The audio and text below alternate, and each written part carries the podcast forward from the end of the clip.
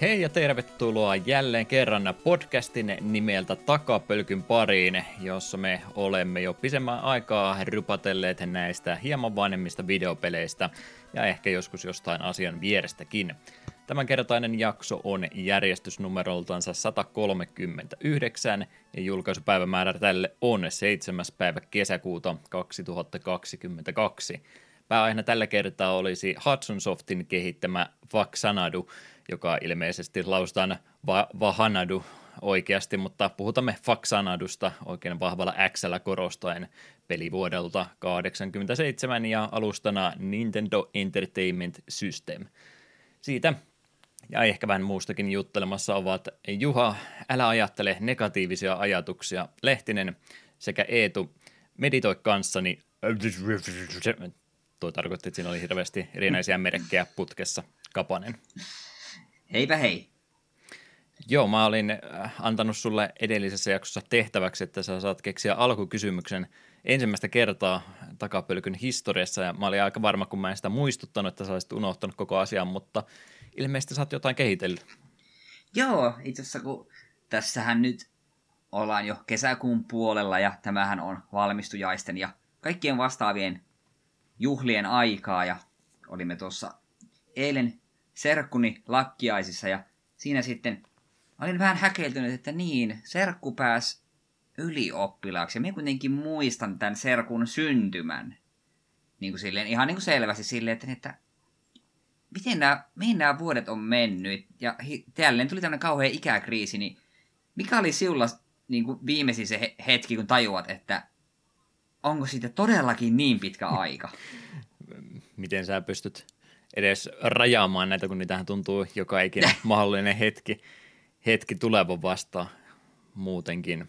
Erittäin laaja kysymys. Mikähän tässä olisi viime aikoina ollut semmoinen, muuta kuin joka kerta, kun vuosia täyttää lisää, niin rupeaa vaan ahistaa enemmän ja enemmän. Onko sulla tähän joku oikea vastaus, minkä sä voit kertoa lisää vaihtoehtoja vielä ennen kuin mä yritän jotain keksiä tähän näin? Tämä on muuten yllättävän vaikea. Miksi sä oot antanut mun kysyä sulta alkukysymykseen joka jaksossa? En mä tykkää tästä ollenkaan, kun mä en ole varautunut tähän ollenkaan. No nyt tiedät, mitä minusta aina tuntuu. Kyllä. Mutta eikö siis itsellä se ainakin, sitä jotenkin on sokea ajan juoksulle, mutta sitä välillä tulee joku niinku tuommoinen hetki, että yhtäkkiä niinku havahtuu, että hetkinen, siitä on lähes 20 vuotta, että miten se on mahdollista, ja sitten sitä rupeaa pohtimaan omaa ikänsä, ja sitten kaikki tuntuu väärältä. Sitten sitä rupeaa miettimään, että pitäisikö tässä vanhaan kotiin mennä. Joo, ei mulla kataan kyllä se parempaa vastausta tuohon olla, että just mä oon nyt ruvennut taas pyöriin noita kutsua. Ei itse asiassa minulle ei suoraan tule, mutta kotiväelle tulee näitä kutsua aina joka kevät kumminkin, että voisi siellä lakkeessa käydä, niin kyllä se ihan samaa, että tuossakin nyt on justiin tänä vuonna semmoisia lakkeessa tulossa ihmisiltä, jotka niin kuin myöntää, että heidän vanhempansa oli niin kuin muistelee, että he on ollut lukioikäisiä parikymppisiä, ehkä 30 kynnyksellä, ja nyt heillä rupeaa olemaan mukseilla rippijuhlia ja kaikkea tämmöistä jo pikkuhiljaa, niin tuntuu omituiselta. Jotenkin ajattelin, että toiset ihmiset ei ole vanhentunut ollenkaan, mutta itse pelkästään, mutta eihän se aika tällä tavalla kyllä toimi. Joo, se on jännä, että minä pystyn hyväksymään sen, että mun 4 vuotta nuorempi pikkusisko, että okei, se on aikuinen ihminen nykyään, jollain mittapulvaksi odota tuntuu, mutta sitten kun just tämmöiset niin kuin huomattavasti nuoremmat serkut on myös aikuisia, niin se tuntuu jotenkin semmoiselta asialta, mikä ei mahdu aivoihin. Että miten tämä on mahdollista? Nehän on ihan pikkulapsia. Ja mitä pidempää asiaa miettii, niin rupeaa ahistamaan tämä ajankulku. Kyllä. Ettei mua jää ahistamaan, kun mulla ei tullut näin hyviä vastauksia tähän näin, niin saanko mä kehittää sulle alkukysymyksen tämän inspiroimana? No, anna mennä.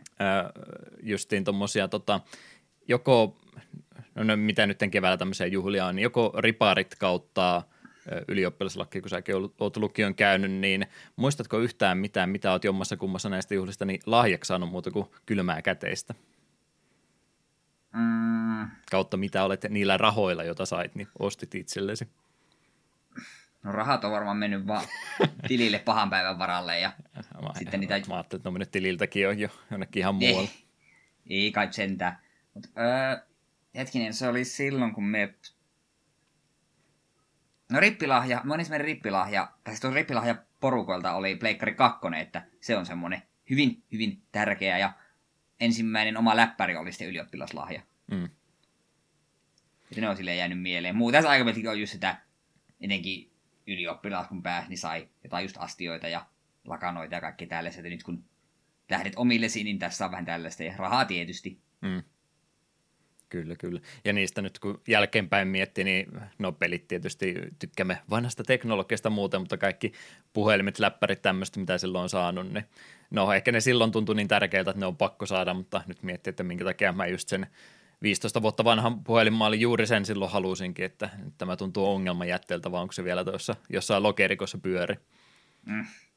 Joo, itse ainakin muistan imurin muisto, mikä oli pitkään käytössä, oli siellä Savonlinnassakin vielä pitkään mukana. Se hieno ominaisuus oli, että sen käynnistysvirta painikin oli semmoinen, että se imuri kuumeni niin paljon, että se varti ajon jälkeen ampui sen kattoon aina sen painik. Se oli erittäin persoonallinen. Saatu aikarajan. Sulla on tämän verran aikaa imuroida koko kämppä. Joo, ei kyllähän se päällä pysy vielä senkin jälkeen, mutta aina se tiesi, että on jo jonkin aikaa tehnyt, kun se boksialta kuuluu ja katossa kuuluu kolahdus. Jotain astioita kyllä edelleenkin niiltä ajoilta niin vielä tuolla käytössä on. Se olisi semmoinen yksi hetki, ehkä silloin mä myönnän vihdoin viimein, että mä oon aikuiseksi kasvanut, kun mä vihdoin viimein jonkun yhtenäisen astiastosetin hommaisin itselleen, että se on edelleenkin semmoinen lajitelma erinäisiä kuppeja, kippoja ja niille ehkä yksi pari löytyy, mutta ei kyllä yhtään enempää. No, tuohon liittyen oli hauska. Siitä on kyllä jo parikin vuotta, ja on paljon mahdollista, että on tästä jossain jaksolla maininnutkin, niin vaimo oli sitä mieltä, että hei, nyt ihan oikeasti me ollaan aikuisia ihmisiä, meillä pitää olla, nyt ostetaan niin kuin hyvät astiat, ostettiin niin kuin saman identtisiä lautasia, semmoinen setti, ja sitten haarukat ja veitset ja lusikat, jotka asuu sarjaan, että nyt me ollaan aikuisia, ja meniköhän sitä 2 päivää, niin vaimo osti kirpparilta sellaiset Star Wars-lautaset ja silleen, että no, tää oli tässä, tähän se on mennyt, ja nyt me ollaan ihan niin kuin sujut asian kanssa, että kun näemme kirpparilla jotain Pokemon tai muita lautasia, nehän lähtee mukaan totta kai. Niin. Joo, mulla onkin nyt sentään perintönä saatu vanhaa arabiaa, että on siellä hätätapauksessa on olemassa aikuisten lautasiakin sitten tarvittaessa. No mukithan on kumminkin yksi semmoinen aihepiirre, että mukeja saa olla vaikka kuinka paljon, niitä ei tarvitse samoja olla, mutta olisi nyt edes ihan perusjuomalaseja ja jotain edes yhtä sarjaa vähän enemmän, niin olisin tyytyväinen. Sanon tämän mukeista sen takia, että mä tuossa justin pari MTG-aiheista mukia hommasin Tampereen reissulla, josta ehkä reissusta vielä puhe ohi mennen tuossa kohta puoleen, mutta riittääkö nämä alkukysymykset? Oli mulla joku toinenkin alkukysymys vielä, mutta ehkä me voidaan mennä jo asioissa eteenpäin. Juu, sä voit laittaa sen kysymyksiä, että niin varastoon sitten ensi kerralla. Se on vähän tähän peliin riippuvainen, niin mä epäilen, että tilaisuutta ei koskaan tule uudestaan, mutta ehkä kumminkin. Mutta ei meidän tarvi kaikesta tuommoista niin höpistä. Sä oot ilmeisesti lomalle jo jäänyt. Onko sä jotain tällä kaikella vapaa-ajalla tehnytkin? Niin, no siis, kyllähän me lomalle jäi jo tuossa perjantaina, nyt on sunnuntai. Se oli nyt vasta, no, monta päivää. Koko eilinen päivä meni siinä, että ajettiin 200 kilometrin päähän rippijuhliin, kun slakkiaisiin, niin ei tässä hirveästi vielä käynyt lomaille. Ja minä ajattelin sen kuitenkin silleen, että viikonloppu aina viikonloppu, niin huomenna maanantaina mun loma alkaa. Ja ihan sama, vaikka sataisi vettä, kissoja, koiraa ja kuolemaa, niin minä menen huomenna parvekkeelle, niin kuin lukemaan tai pelaamaan Switchillä. Minä istun sillä helvetin parvekkeella, koska minun on loma, ja samalla kun vaimo lähtee töihin, niin minä vilkutan parvekkeelta vain. Oikein juhlallisesti. Maanantai-aamuna naurat kaikille muille siellä, jotka kadulla kävelevät ja joutuvat töihin lähtemään. Kyllä me innolla odotan sitä, että kunhan työkaveri tulee tähän meidän talon postia jakamaan, niin voi luukusta huudella.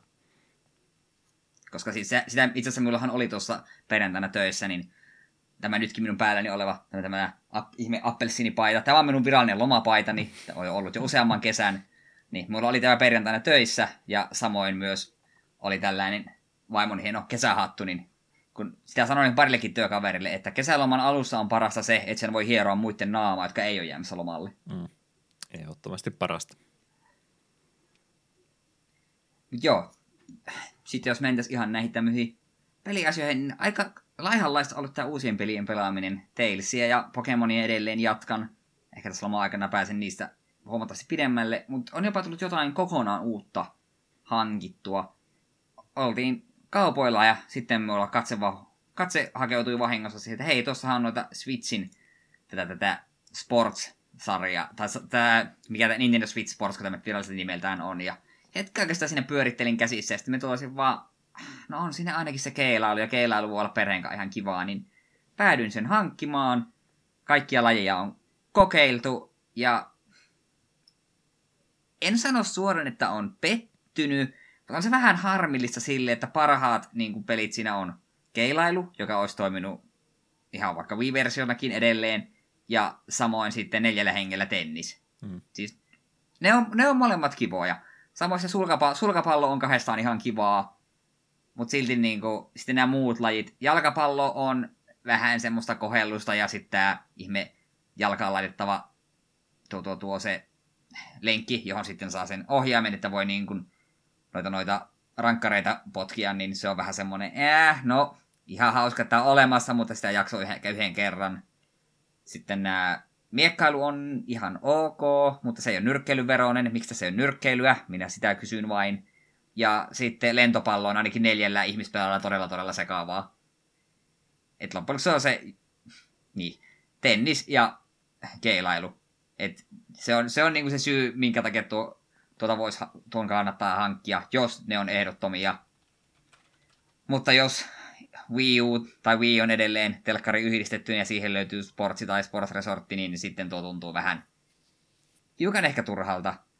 Ja se on musta erityisen typerää, kun hahmoille voi unlockata kaiken maailman just erilaisia välineitä, jotka on vaan totta kai kosmeettisia, mutta niitä voi ilmeisesti ansaita vain pelaamalla netissä muiden kanssa. Että sitten jos pelataan mekin täällä 4 perheen kesken, vaikka miten monta tuntia hakattaisiin tennistä, niin me ei silti saada niin avattua siihen peliin mitään näitä kosmeettisia esiin, että ne on kaikki vaan siinä nettipelissä kiinni, joka on musta vähän hassua, koska mun on vaikea kuvitella tilannetta, että jes, me haluamme mennä pelaamaan Wii-keilausta niin nettiin, randomeen kanssa.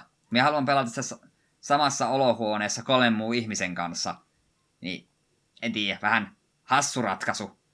Ja toivon, että mutta en usko, että tuohon tuli jotain muutama muu laji, vaikka ilmaisena päivityksenä tai jonkun pienellä lisämaksulla. Just esimerkiksi nyrkkeily. Nyrkkeily oli kivaa tuolla Wiillä. Matchmaking, ratingit ja kaikki muut, niin saadaan ranked-moodi tonne sitten nettipuolelle, että päästään oikein kunnolla e-sportsia pelaamaan siinä. Mm. Switch e-sports. Se pitää kanssa sanoa, että ilmeisesti tenniksessä, vaikka pelaisi 2 ihmisellä, niin siellä se on kuitenkin 2 vastaan 2, että siellä on sitten 2 AI:ta mukana. Mm. Että jos haluaa niin 1 vastaan 1 kokemuksena sen, niin sitten se pitää olla käytännössä ottaa tuo sulkapallo, joka onhan se samanlainen laji, mutta ei silti ole sama asia. Niin vähän hassu ratkaisu. Mutta ne onneksi kun mietit, että se perheessä on 4 ihmistä, niin tennis luonnistuu oikein hyvin. Ja minulla ja tällä vaimon nuoremmalla lapsella, niin meillä oli lähes synkronoitu hieno voitontanssi, kun voitimme, niin se lisäsi pelin tunnelmaa ehdottomasti. Joo, sitä hetkeä odotessa, kun pelaaminen menee vähän liian intensiiviseksi, niin tulee sitten voimalla lyötyä siinä vierustoveria vahingossa kapulan kanssa. Mm. Hei, se muuten piti vielä mainita, mä ensin unohtaa. Keilauksessa on peruskeilaus, sitten tässä spesiaali, missä on tämmöisiä liikkuvia esteitä ja muita. Ihan kiva. Mutta missä on 100 keilaus Wii Sports Resortista? Se oli parasta, vaikka se oli käytännössä ihan peruskeilausta, mutta siinä oli 100 keilaa ja se näytti aina kivalta, kun 100 keilaa kaatuu. Niin typerää, että se ei ole tuossa mukana. Ei riitä se vitsissä teho renderöimään 100 keilaa yhtä aikaa. Se on mahdollista. Switch Pro-to odotellessa siis. Mm. Jos niitä hetkiä, että milloin viimeksi tunsit olevasi vanha, niin tämmöinen pikainen googletus, niin kun lakkiaistaripareista puhutaan, niin jos Wii Sportsin julkaisuvuonna, eli 2006 on syntynyt, niin sulla rippiihulla tänä vuonna 15 vuotta on siitäkin sitten jo yli aika. Että semmoinen fiilis. Mutta joo, siinä oli aika pitkälti minun konsolipelailut, niin kerropas, onko sinulla varastossa jotain uutta ja jännittävää, kun muualla näin tylsää? No ei varsinaisesti, mutta hoidetaan ne kaikki tylsimmät sieltä välistä pois. Eli perusvarmat pelailuvoviaa on tullut vain muutama tunti pelattua. Nyt en tiedä, Hellfire Peninsulan punaisen sävyinen ympäristö ei ilmeisesti enää nappakkaa, kun ei oikein sitä jaksanut sitten levutella. Mutta seuraavaa lisäriöaikaa, niin ei mulla mikään hoppu edelleenkään mihinkään ole. Pikkasen jos sinne kultaa saisi jonnekin varastoon, niin se olisi tietysti hyvä asia, mutta varmaan vaan levuttelen sillä viikonloppuisin aina, kun hauskalta tuntuu. Ja Vovista saa aina puhua, koska silloin voi vähän Time Spiralin remasteria avata, joka taitaa olla 6. viimeinenkin nyt vielä. Feels Batman tämäkin. Täytyy kyllä sanoa jo tässä kohtaa toki, että sitten kun nämä on vihdoin viimein avattu, niin voidaan ehkä MTG-segmentti hetkeksi aikaa tauollekin laittaa. Mutta täytyy myöskin kommentoida, että vaikka se oli tosi hyvä fiilis silloin, kun tuli se, mikä setti se olikaan, mitä mä ostin täyden boksin silloin aikana, Terosta. Joo, Terosta se oli. Myöhempää Terosta, joo, ja kaikkea muuta siinä samalla, niin vaikka se oli myöskin erittäin hyvä fiilis, kun aukas ne ja kaikki muut ylimääräiset siinä yhtä aikaa, se oli niin kuin semmoinen täyttävä ruokailukokemus suorastaan, kun niin paljon paketointia avasi yhdellä kertaa, niin on tässäkin kyllä ehdottomasti puolensa, kun on näin kauan tätä vetkutellut jo yli vuoden tämä avaamista, niin suosittelen kokeilemaan kyllä, jos vaan pystyy itseänsä hillitsemään. Siellä on monen kortin arvovaroiksi kerännyt vaihella tämänkin projektin aikana monesti. Varmasti joo, ja todennäköisesti vain alaspäin. Kyllä. Rare-kortti, enkös mä Raret ole yleensä aina lukenut täältä, joo. Juu. Kyllä. Täältä löytyy vihreä enchantmentti nimeltänsä Life and Limb, 3 manaa + 1 vihreä semmoinen, ja kaikki forestit ja saprolingit, jotain vihreitä toukkeneita, ovat 1/1 saprolingia myöskin. Sekä foresteja samaan aikaan. Elikkä joko mulla on paljon, tai siis mulla on yhtä aikaa paljon foresteja ja paljon saprolingeja. Aivan, joo. Ei taida olla kummonen rahallinen lappu. Eikö siinä sitten riski, että jos mun kaikki forestet on saprolingeja, niin saattaa sitten kuolla, niin sitten mulla ei ole yhtään foresteja. Toki! Sitten vastustajalla, jos on joku spelli, että deal 1 damage to all creatures, sit sä oot pulassa, mutta toisaalta taas jos sinulla on joku, mikä sanoo, että kaikilla sun kretuilla on haste, ja sitten jotain, mikä sanoo, että kaikki sun kretut saa vaikka +1/+1 tai +2/+2, niin yhtäkkiä sinä lyöt aika pirun kovaa tyhjästä. Mm. Metsä tulikin eloon yhtäkkiä. Kyllä, mutta nuo on tosiaan vähän riskaapaleja kortteja, mitkä muuttaa ländit miehiksi. Niin. Näitä on kumminkin monessa eri variaatiossa matkan varrella printattu, ettei mikään uniikkitapaus ole kyseessä. Mm. Kyllä. Sen takana tämä time-varpattu kortti, joka aina täytyy mainita. Tämä oli, onkohan tämä mahdollisesti, ei tämä taida olla minkään ammattipelaajan pohjalta tehty kortti, vaan näyttää niin oikealta ihmishahmolta, ei tämä mikään harvinainen taida kumminkaan olla. Solemne Simulacrum-niminen artefakti olentokolemisen 2/2 ja 4 manan kortti. Vanha kunnon surullinen robotti. Mm. Ei ollut. Se on itse onko se jonkun pelaajan pohjalta kasvot otettu? Hetkinen, näytätkö kameralle, onko se yksi tietty, kun siitäkin on monta eri variaatiota. Joo, olikohan se, että tämä on jopa tehty jonkun pohjalta? Yleensä kun on noin tarkkaan kasvot mallinnettu, niin yleensä ne oli niitä silloin, kun noita Pro Tourin voittajia ikuistettiin korteiksi. Helvetti, kun en muista. Tuo musta oli jonkun pelaajan pohjalta just. Joo, ja tuolla saattaa jopa olla, ei nyt montaa euroa, mutta muutama euroa arvoa, koska siis Solemi on oikeasti todella mainio lappu. Mm. Tähän on siis 4 manan 2/2, joka ei kuulosta juuri miltään, tulee pöytään, saat etsiä basic landia pistää sen pelin täpissä.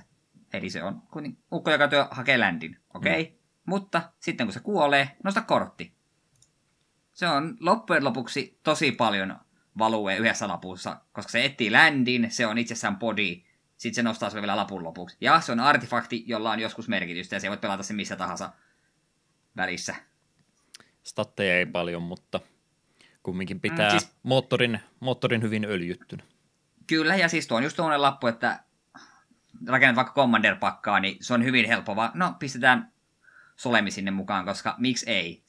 Sulla ei ole tuskin koskaan surullinen siitä, että sä pelasit Solemin. Se tekee aina kuitenkin jotain. Vähintään se kerran jump-lokkaa ja samalla haki sulle ländiin ja nosti kortin. Se on 4 manalla hyvä asia. Ja katselin, niin time varpattuna. Tämä on siis rare kuitenkin harvinaisuudeltaan. Mm. Noin 3 euroa. Että ei nyt paljon, mutta siis kuitenkin. Tuollainen perus hyvä lappu, että jolloin on aina kuitenkin kysyntää. Perusvahvaa siis. Ei ollut ihan Snapcasterin-arvoinen siis. No ei ihan. Eikö Snapcasterikin ole jonkun oikean pelaaja? Se alkuperäinen variaatio siitä, niin jonkun Pro Tourin voittaja naamat siihen laitettu. Kyllä, on siitäkin on pari eri arttia. Mm. Ja sekin oli alunperin rare, ja sit koska se räjäytti pankin olemalla vaan aivan käsitettyä kortti, niin sit sitä tehtiin mytikki. Jepa jee. Foil-kortti oli takana, mutta se oli aina common, niin ei tarvi siitä enempää puhua. Cryptic Annelit-niminen Worm Beast. Ei sano nimi yhtään mitään, ja veikkaan, että ei mikään kummonen ole. Eikä tarvikaan. Muuta kuin sen sanoi, että oli käyrämato sekin, koska se oli foil. Mm. Ei ne osaa suoria printata. Kyllä, kyllä. Niitä semmoisia perusvanhoja pelaamisia, niin joo, niin Bobi. Voi on tullut pelattua vähän Vincembers 2 silloin tällöin. Taiko on tullut nyt pikkasen enemmän harrastettua. Mun isoin mahdollinen upgrade siinä oli se, että tuli siellä Tampereella pyörähdettyä niin käytyä Klaas Wilsonissa ja hommasin liukuesten mattoa, niin nyt ei lähde mun taikorummut pöydältä karkuun. Anssi ei ymmärtääkseni ratinana Klaas Wilsonilla ole aikaa viettänyt, mutta pistetään Anssi ansioksi kumminkin, että Klaas Wilsonilta löytyy sitä tavaraa, mitä tarvitsi. Aina kun Klasu mainitaan, niin pelini kyllä arvostaa. Valitettavasti Joensuussa kyseinen pulju lopetti. Ai. Vai onko se just lopettamassa? Kuitenkin ihan tässä lähiaikoina. Kyllä. Mitäs, oliko sulla jotain muuta listalla vielä? Joo, tuossa vähän ennen nauhoitusta aloitusta niin mietin, että enkö me tosiaan mitään muuta uutta pelannut kuin Switch Sportsia. Niin kyllä itse asiassa toinen tuli mieleen. Plants vs. Zombies 2 on puhelimella silloin tällöin 1-2 rundia pelannut ja no... Se on Plants vs. Zombies. Ja se on ihan kiva. Ehkä mieluummin kuitenkin pelaisin sitä vaikkapa tietokoneella hiirellä naksuttaen kuin puhelimen näytöltä. Mutta siis puhelinpeleihin mitä tulee, niin pidän siitä, että siinä ei ole mitään stamina-systeemiä. Siinä voit pelata niin paljon kenttiä putkiin kuin sinä haluat. Ei ole mitään semmoista, että hei nyt sut loppu stamina, odottele jonkin aikaa tai maksa vähän rahaa. Et siinä mielessä on ihan näppärää ja rahalla toki voit ostaa näitä ihme paketteja, mistä saat niin kun sun näitä kasveja vahvistettua, mutta sekin myös, jos se ihan vaan pelaat kenttiä, niin sille sä ansaitset uusia näitä kasveja, saat niille niitä power-appeja, niin en ole kokenut minkälaista tarvetta, että tää olisi mikään pay to win, vaan se on Plants vs. Zombiesia ja se on ihan kivaa. Ei sitä oikeastaan mitään muuta sanottavaa ole. Ja sen verran mitä katsoin, niin ilmeisesti ne kenttiä kuitenkin on nykyisellään aika pirusti, että tekemistä riittää. Ei sitä oikeastaan muuta. Alkuperäinen Plants vs. Zombies on musta edelleen todella hyvä peli. On jo tosi koukuttava oli. Tuli kyllä sitä paljon pelattua silloin. Kakkosesta oli jo ennen kuin edes julkaistikaan niin kauhean poru nimenomaan, kun meni väärälle omistajalle lisenssiä. Sitten uhkailut siitä, että siitä tulee semmoista mobiiliroskaa sitten, niin taisi viedä sitten jo enimmät innostukset peliä kohtaan, niin en ole itsekään sitä sen enempää kokeillut. Eikö tästä kakkosesta siis ole kumminkin ihan muillekin alustoille versiot, se ei ole pelkkä mobiilipeli, ja muutenkin eikö tämä kakkonen ole jo aika vanha tapaus alun perin? Joo, on. Ei todellakaan ole mikään uusi, ja minä en ole ihan varma, että onko tämä edes enää se Orkkis kakkonen, kun me joskus aikoinaan katoin jotain vähän let's play-tyylistä ratkaisua tästä kakkosesta, ja minun mielestä se näytti vähän erilaiselta kuin mikä tämä nykyinen puhelimelle löytyvä on. Että en ole varma, että onko tässä oli jotain isoja updateja välissä, mutta siis mieluummin minä tosiaan pelaisin tätä kuin ykköstä tietokoneen näytöllä. Mutta kyllä tämä puhelimakin toimii. Asiansa hoito. Eikä siinä mitään, kyllä puhelinkin on ihan hyvä alusta. Harmittavasti mulla on vaan joku toinen peli, mitä mä oon pelannut 188 tuntia ja edelleen kasvaa. Ai vai. Mutta se tuossa tosiaan on just ehkä siinä mielessä ehkä miellyttävämpää kuin tietokoneella pelaamisessa. Se on niin helppo sille ja töissä pidät 10 minuutin taukoa, niin otat sille kaivat puhelimen taskusta ja pelaat 1-2 kenttää ja laitat puhelimen pois. No niin, siinä meni tauko mukavasti kaakoita juodessa. Joo, siinä oli aika pitkälti kaikki minun pelaajutut. Katsotaan, jos loma-aikana löytyisi jotain uutta. Niin, ehtii sisälle jäämään. Sehän se haave on, ettei tarvi ovesta ulos astua ollenkaan, mutta kun kaupassa korkeintaan käymään.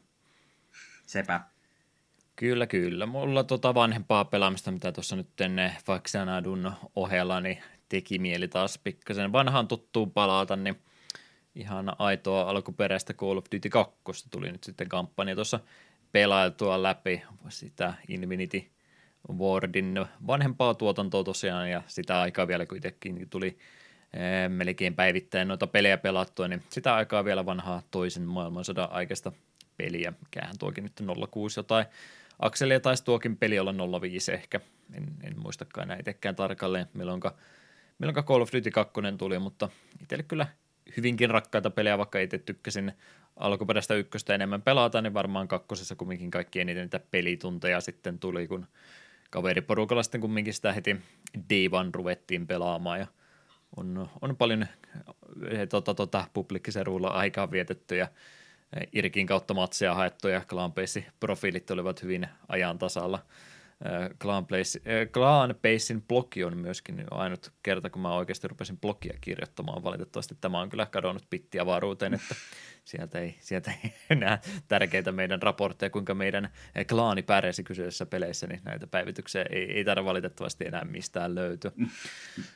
Mutta vähän sama juttu tosiaan kuin Vovinkin kanssa, että mä en oikein, no Overwatch nyt on ehkä poikkeus, mutta en ole aikuisiällä oikein lämmennytkään millekään FPS-pelille sitten, kun silloin sai kiintiö aika hyvin teininä täyteen, mutta kyllä se edelleenkin, vaikka en ole tuota kyseistä peliä käynnistänyt varmaan yli vuosikymmeneen, niin kyllä se on jälleen kerran tämä sama kuvailu, mitä olen käyttänyt ennenkin, niin kyllä se on se vanha tuttu saapaspari, että vähän rähjäneenhän se rupeaa jo olemaan ja ehkä jostain vettäkin vuotaa jo, mutta herranjestas, kun ne edelleenkin sopii jalkaan täydellisesti, että sama fiilis tuli jälleen kerran tuosta, että erittäin tutulta tuntui ja heti pääsi hommaan mukaan. Ja tietysti noista vanhemmista peleistä huomaa varsinkin niiden kampanjoista, että ne on monesti sitä, että menettämään aidan toiselle puolelle, niin sieltä se vihollishyökkäys alkaa yhtäkkiä ja sun täytyy tiettyyn pisteeseen asti mennä, että tämä loputon uudelleen syntyminen loppuu sieltä sitten keskettä tiettyjä. Siellä se selkeitä kynnyksen ylityksiä on, että menet tuon yli, niin asioita rupeaa tapahtuu tai loppuun. Ne huomaa kyllä vähän liian selkeästi nykypäivänä, että miten se teatteri näissä peleissä pyörii, mutta siitä huolimatta, niin vaikka vanha peli jo onkin tässä vaiheessa, niin hyvältä tuntuu Call of Duty 2 edelleenkin. Enkä aio näillä puheilla vieläkään ruveta uusimpia pelaamaan. Pieni kiinnostus olisi ehkä, jonkin verran kavereita on Warzoneakin sitä Battle Royalea pelannut, mutta en mulla taida olla elämässä semmoiselle aikaa. Mä kyllä eilen illalla ton Vampire Masquerade, niin siihen uusimman pelin ohelta niin tuli tämä, oliko se Bloodhunt-niminen Battle Royale, mikä on nimenomaan vampyyrien kanssa kolmannesta persoonasta, supervoimia ja kaikkea muuta, niin sen mä lataisin valmiiksi, mutta voi olla, että uskallanko mä edes käynnistääkään sitä. Mitä jos mä tykkään siitä, sehän olisi kaikkein kamalinta. Ai, ei kai nyt semmoista. Ei kai, ei. Mutta tosiaan Tampereella tuli viime viikonloppuna nopsaan pyörähettyä, syypää oli siinä, että sisko halusi kovasti käydä katsomassa tuo Jujutsu Kaisenin elokuva ja piti minut sitten tietysti mukaan repiä samalla, kun mä täällä heittelen kaikkea tavaraa pöydältä näköjään lattialle. Niin tuli astuttua viiapuu-tasolla siis yksi askel eteenpäin ja käyty ihan oikeasti anime-elokuvaa katsomassa elokuvateatterissa ja ei ollut huono ollenkaan, että tuommoinen eikö sitä edes mikään prequel-elokuvasanan varsinaisessa merkityksessä, että ei mitään hahmojen syntytarinoita tai muuta tämmöistä tärkeää informaatiota varsinaisesti saatu, mutta kumminkin prequel-elokuvaksi voisi sanoa, että ennen sarjan tapahtumia sijoittuu ajallisesti ja sivuhahmoja tai ei taida sarjassa muuten sitten nähdä, niin kumminkin vaan ajallisesti sinne prequel-tasolle menee, mutta oma tarinakokonaisuutensa niin ei välttämättä tarvitse sitten mitään muutakaan sen ympärillä tietää, ja tosin myös ei voi jättää tämän välistäkin sitten kokonaan. Sellainen sivutarina käytännössä oli tämä, ja varsin nätisti animoitu elokuva kyllä oli, jolla täytyy varsinkin soundtrack-puolelle isot kehut antaa, että varsinkin pelin kun siis elokuvan musiikkipuolelle, niin oli ja jäi hyvin mieleen, että oli ihan mukava kokemus käydä tuommoistakin katsomassa. Varmaan tulee aika harvoin tämmöistä tehtyä. Ehkä mä sen Demon Slayer-leffa olisin kanssa voinut käydä katsoa, mutta se oli silloin ohi mennyt jo, niin tämä nyt oli semmoinen hyvä korvike sille, kun se jäi sitten välistä. Enpä usko, että varmaan hirveästi tuommoisia animaatioelokuvia vittiin ihan lähteä teatterin katsoa, kun ei tänne pienelle paikkakunnalle niitä koskaan tulee, niin se on sitten aina Tampereen Jyväskylän akselille, millekä melkein pitäisi lähteä katsomaan, jos sitä haluaisi. Mutta kokemus oli tuokin. Huomasin, että se täälläkin oli niin kuin teattereissa. En itse käynyt katsomassa, kun en Jujutsu Kaisenia olekaan nyt katsonut yhtään noita jaksoa. Se on kyllä mulla Crunchyrollin listalla ja vähän mietin, jos seuraavaksi aloittelisi. Työkaveri kyllä kävisi katsoa, sanoi, että tykkäsi kyllä ja oli itse asiassa Crunchyrollista juuri Jujutsu Kaisenin ahminut nopeasti pois alta, että pääsi katsomaan sitä leffaa, että toimi se näinkin. lyhkäisessä pari kautta vasta, niin ehtii vielä helposti kärryllä pysymään, että ei ole mikään One Piece-urakka missään tapauksessa kyseessä. Joo, oi vitsi, kun se One Piece on mennyt niin pitkälle. Olen nähnyt kaiken muun memejä ja muita koosteita, mitä on nykyisellä One Piece menossa, ja mulla on jonkinlainen käsitys, mutta mulla on joku 500 jaksoa välistä katsomatta, niin vähän silleen ahdistavaa, että kun kyllä me haluaisin sitä jatkaa, mutta Jeesus, kun se on työmaa. Se pääsee. Ilmeisesti se on siis ihan hyvääkin tällä hetkellä jopa animaatiopuolella, että se oli pitkään vähän turha halpistuotantoa, mutta nyt se, ilmeisesti sekin on ihan katsomisen arvosta siltä kantilta katsottuna. Mm. Mut. Tampereella tuli pyörähettyä, tietysti kaikki vakituiset käyntikohteet täytyy siinä pyörähtää katsomassa ja samat, mitkä Eetukin tuli läpi, juoksutettua 5 tähden. Leffadivari tuli raidattua läpi kaikista suomalaisista komediasketsisarjoista, niin tuli nyt siskon pedit ja vähän lisää ketosta ja myllyrinnettä ja tämmöistä hankittua, niin kaappi täyttyy niistäkin jälleen kerran. Puolenkuun pelit oli nyt vaihtanut osoitetta, Eetu ehkä muistaa sen kellari.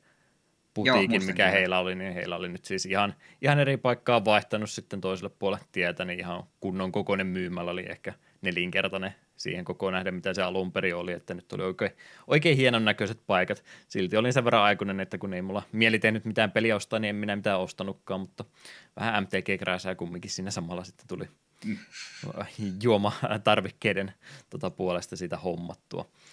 Sitä Switchillekin voisi vaikka mitä tahansa hommata, mutta mulla taitaa olla enemmän muoveissa olevia Switch-pelejä tällä hetkellä hyllyssä kuin avattuja, niin ehkä se nyt täytyy vähän itseänsä toppuutella. Hommataan kaikkea muuta. Mutta siinä nyt oikeastaan itselläkin taitaa enimmäkseen kaikki ruveta olemaan. Oliko sulla listalla vielä jotain ohimenne mainittavaa vai pidetäänkö pieni musiikkibreikki väliin? Joo, mennään tällä. Sopii kyllä. Vähän Faxanadusta siis musiikkia ja sitten ohjelmistossa eteenpäin.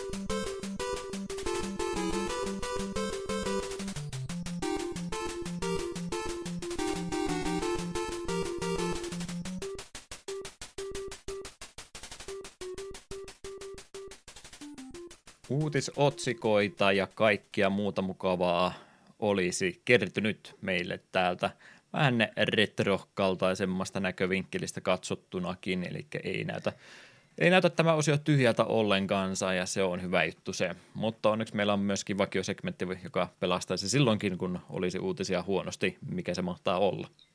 Tänä päivänä pelihistoriassa, eli mitä tapahtui ainakin 10 vuotta sitten.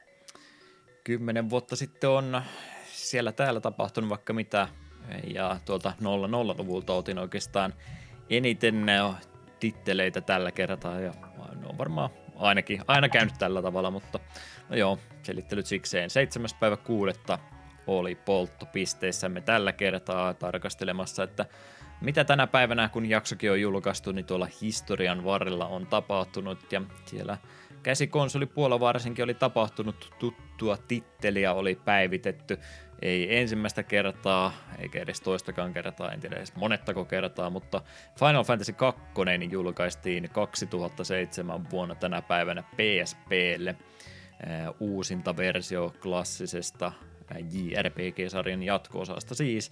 Square Enix tietysti siellä itse, ja Tose oli sitten myöskin palkattu perusduunihommaa tätä versiota varten tekemään, ja kuten sanoin, niin remakeattu versiohan tämä tosiaan siitä alkuperäisestä pelistä on, ja niitä päivitettyjä elementtejä on sitten matkan varrelta monesta eri variaatiosta otettu. Kyseisestä pelistähän siis on olemassa muun muassa Game Boy Advance-versiota, Game Boy-versiota ja Wonderswan Color-versiota, ja PS1kin antologi-julkaisu taisi tästä olla, että kyllähän tätä peliä on päässyt monella eri tapaa pelaamaan,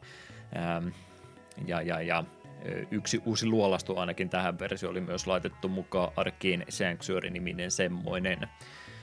Nykyään aika vähän enää Square näitä ihan ensimmäisiä kolmea, jos se nyt ensimmäistä ehkä, mutta kakkosta ja kolmosta aika harvoin muistelee. Toki niitä mobiiliporttauksia tämmöisiä on nyt tullut, pikseliriimästeriä ja tämmöistä, mutta kyllä sitä meinaa unohtaa jo matkan varrelta, kuinka monta kertaa nämä ihan alkuperäisetkin Final Fantasyt on silloin julkaistu. Muistatko sepä kakkosesta itse mitään? Onko sä skipannut sen kokonaan?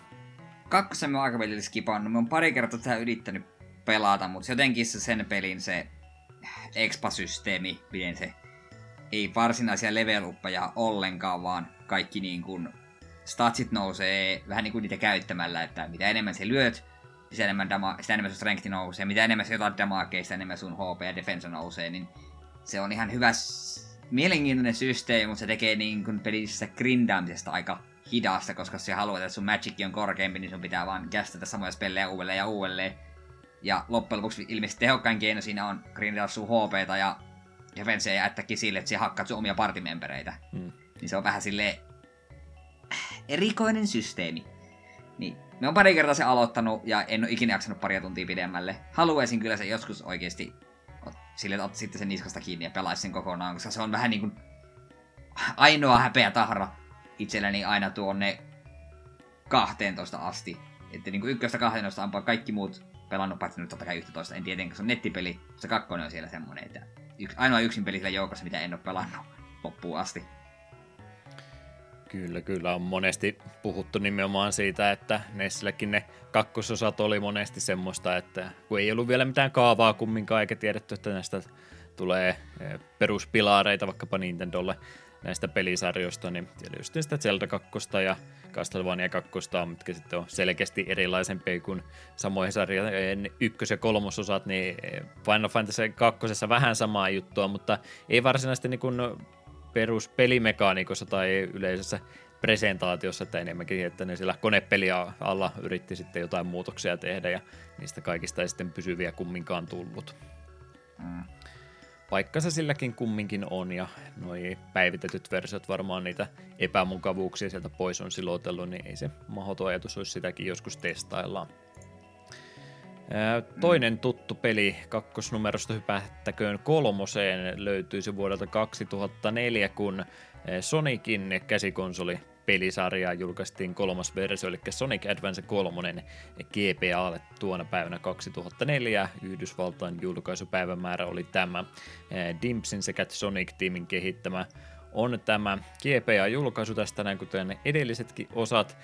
Eggman, eli Robotnik, kuten me hänet tunnemme, on pirstaloinut maailman 7 eri osaan, mikä sattuu tietysti myöskin olemaan sama määräluku kuin Chaos Emeraldia on, ja eiköhän ne täydy kerätä, että saadaan maailmasta jälleen yhtenäinen. Kolmososassa päivityksenä oli, että siinä pääsee sitten vähän co-op-hengessä kaverin kanssa, ilmeisesti tietokoneen ohjastamana kumminkin, niin toinen hahmo seuraa sitten perässä mukana. Ja tästä tuli erittäin hämmennysreaktio. Oliko me Sonic Advancesta oikeasti tehty jaksokin? No kun me just rupesin kysyä siltä, että tehtiinkö me ykkösessä vasta jakso? No, mielestäni pelattiin Sonic Advancea jossain kohtaa. Pitääkö se nyt oikeasti ruveta googlettamaan, että mitä me itse ollaan tehty? Takapölkky, Sonic Advance. Katsotaan. Joo, jakso 57 näköjään. Huhtikuun eka päivä ollut 2019, että kyllä se muisti vaan rupeaa pätkimään enemmän ja enemmän. Se oli mun mielestä mitä nyt muistin kumminkin, että oltiin pelattu jossain, mutta en muistanut, että oliko me ihan jaksokin tehty, niin pienestä ruudustaan huolimatta, niin ainakin ykkönen niin ihan hyvin rakennettu tasohyppelypeli olikin. Mennäisin just kysyä, että olikohan se hyvä peli, koska... Ai, sä et muista sitäkään. No muistan vaan, että sitä on ehkä pelattu, mutta en muista sen yhtään, mitä mieltä sitä oltiin. Hyvä, jossain kohtaa sitten on se lopullinen kohta, kun Takapölkky rupeaa lopettelemaan, kun me kesken jaksoa huomata, että perkele, mehän on muuten tehty jakso tästä jo aikaisemmin, ja sitten me hakeudutaan jonkinlaisen laitoshoitoon pikkuhiljaa eläkepäiviä viettämään. Kyllä, kyllä. No, ihan tykättyä on Sonicin Advance-osatkin kyllä ollut, että ei kannata niitä skipata.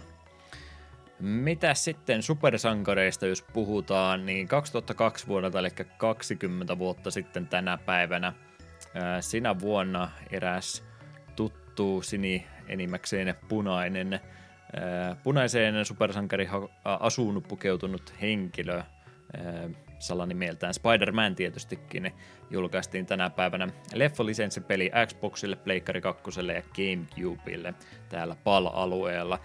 Treyarch, joka tosiaan myöskin on Call of Duty nyt enemmänkin sitten myöhäisempänä vuosina tehnyt, ja tekikö nämä Die by the Swordingin nyt, kun mä rupesin vielä asiaa miettimään, niin heidän käsialansa on tämä leffalisenssipeli.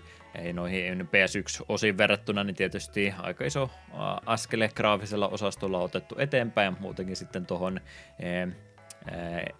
Airborne, eli puolen kombattiin, niin on sitten panostettu enemmän, että pystytään vähän tuota Spider-Manin liikkuvuutta ja toimintakykyä hyödyntämään paremmin. Mutta tämä eka leffalisenssipeli, niin ymmärtääkseni ei ihmiset tästä niin paljon tykkää kuin niistä Neversoftin tekemistä PS1-peleistä, mutta jotain omituista nostalgiaa ihmisillä tuntuu tätäkin peliä kohtaan olevan. Muistatko itse tapauksesta yhtään mitään tai alkuperäisestä, tai ainakin olikohan Spider-Manista sitä ennenkin leffoja? Jos ei ollut, niin muistatko Sam Raimin Spider-Manista yhtään mitään? Vähän, olen sen nähnyt. Siinä oli kai Green Goblin. Oli joo. Teknisesti ottaen voi tänä päivänä ehkä puhua MCUn ekasta elokuvasta näin retrofitattuna.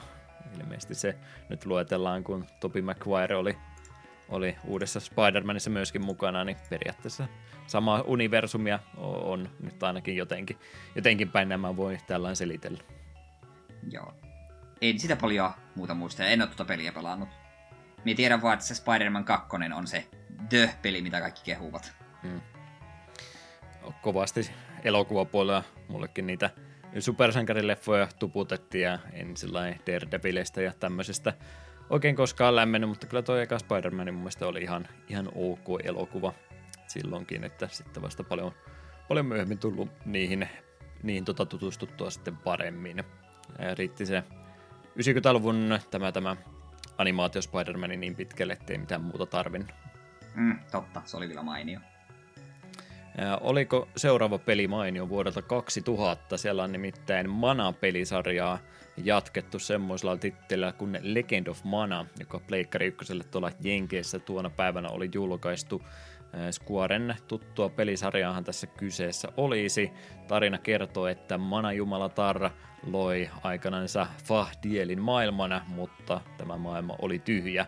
Ja pelaaja sitten rupeaa tätä maailmaa täyttämään siten, että ripottelee näitä erilaisia muinaisia artefakteja ympäri tuota maata, ja sitä myötä pelaaja sitten avaa tuon pelin 67 erilaista skenaariota, jotka pääsee sitten itse pelailemaan haluamassaan järjestyksessä.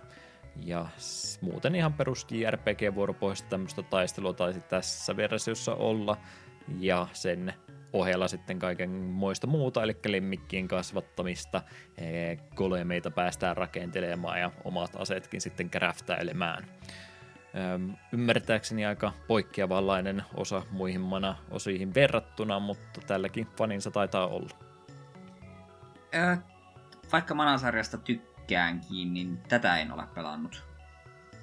Vähän myöhäinen PS1-julkaisu kumminkin, ja mahtaako tästä edes PAL-versiota sitten ollakaan, en edes käynyt tarkistamassa, mutta aika huonosti myynyt osa, sen mä ainakin tiedän sanoa, että ei enää maistunut niin monelle tämä osa. Joo.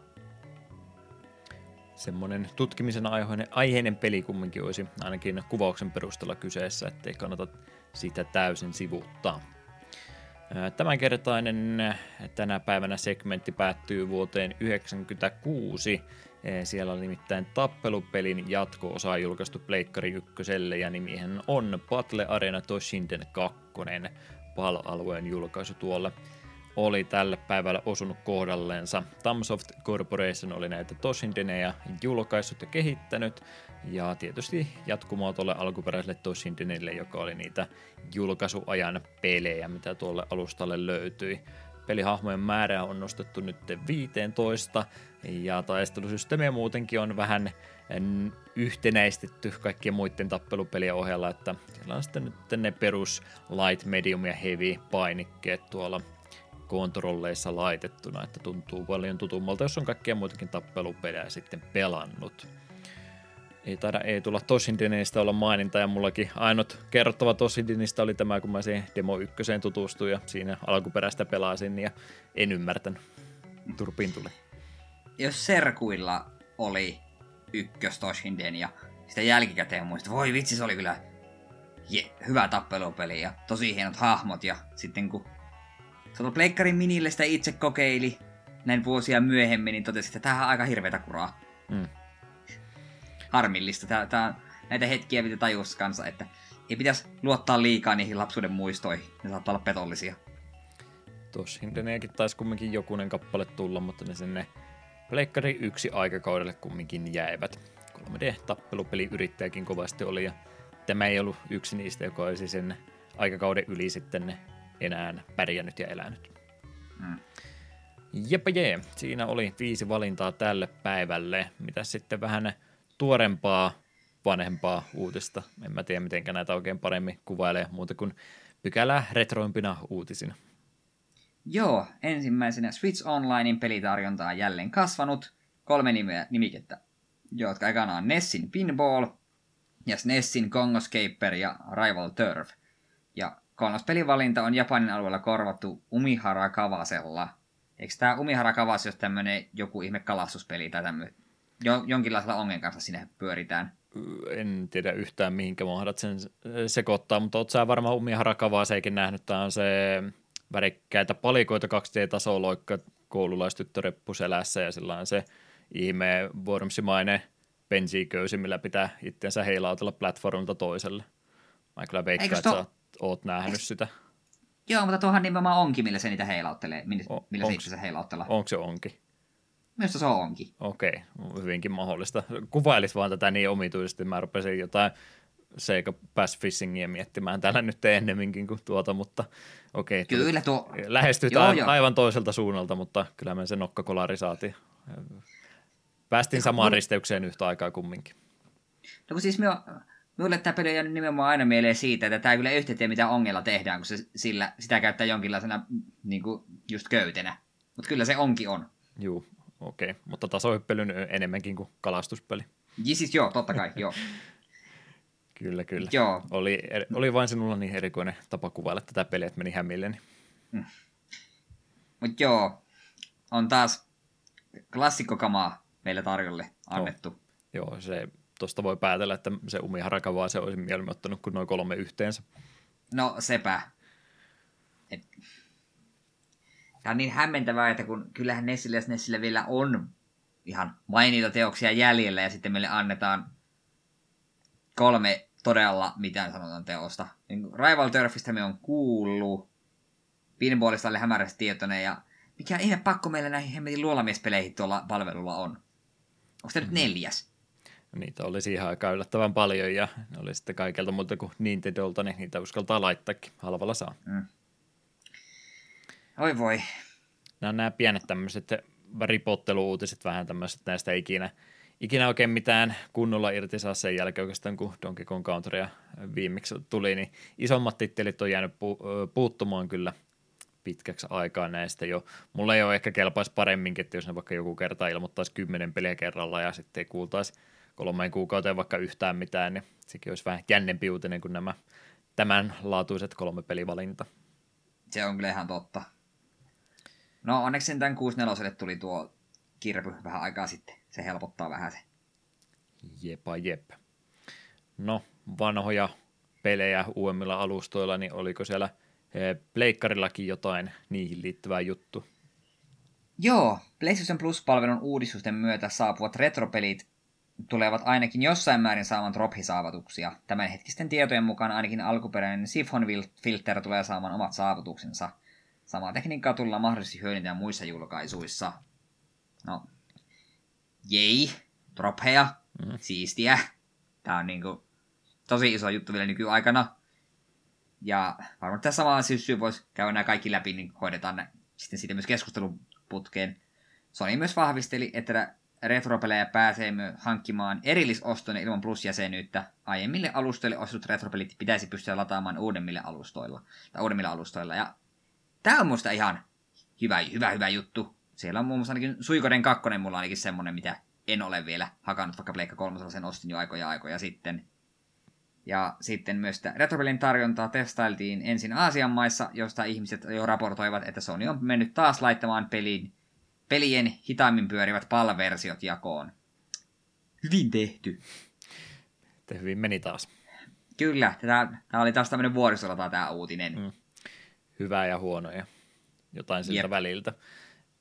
Joku vuosi sitten puhuttiin, että oli joku emulaattori tullut, oliko se pelkästään NES-peleille ollut, missä oli kans ollut sitten ominaisuutena, että siihen oli oikeastaan joko siihen emulaattorin yhteyteen tai sitten se emulaattori osasi lukea jotain tiettyjä pelitilanteita, ja että pystyi periaatteessa senkin kautta tekemään tämän trofisaavutukset ja tämmöiset halutessansa, jos niitä halusi peliä varten lisäällä.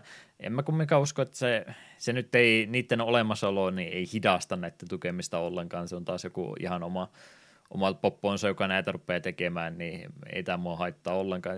Se jopa ihan hyvä uutinenkin.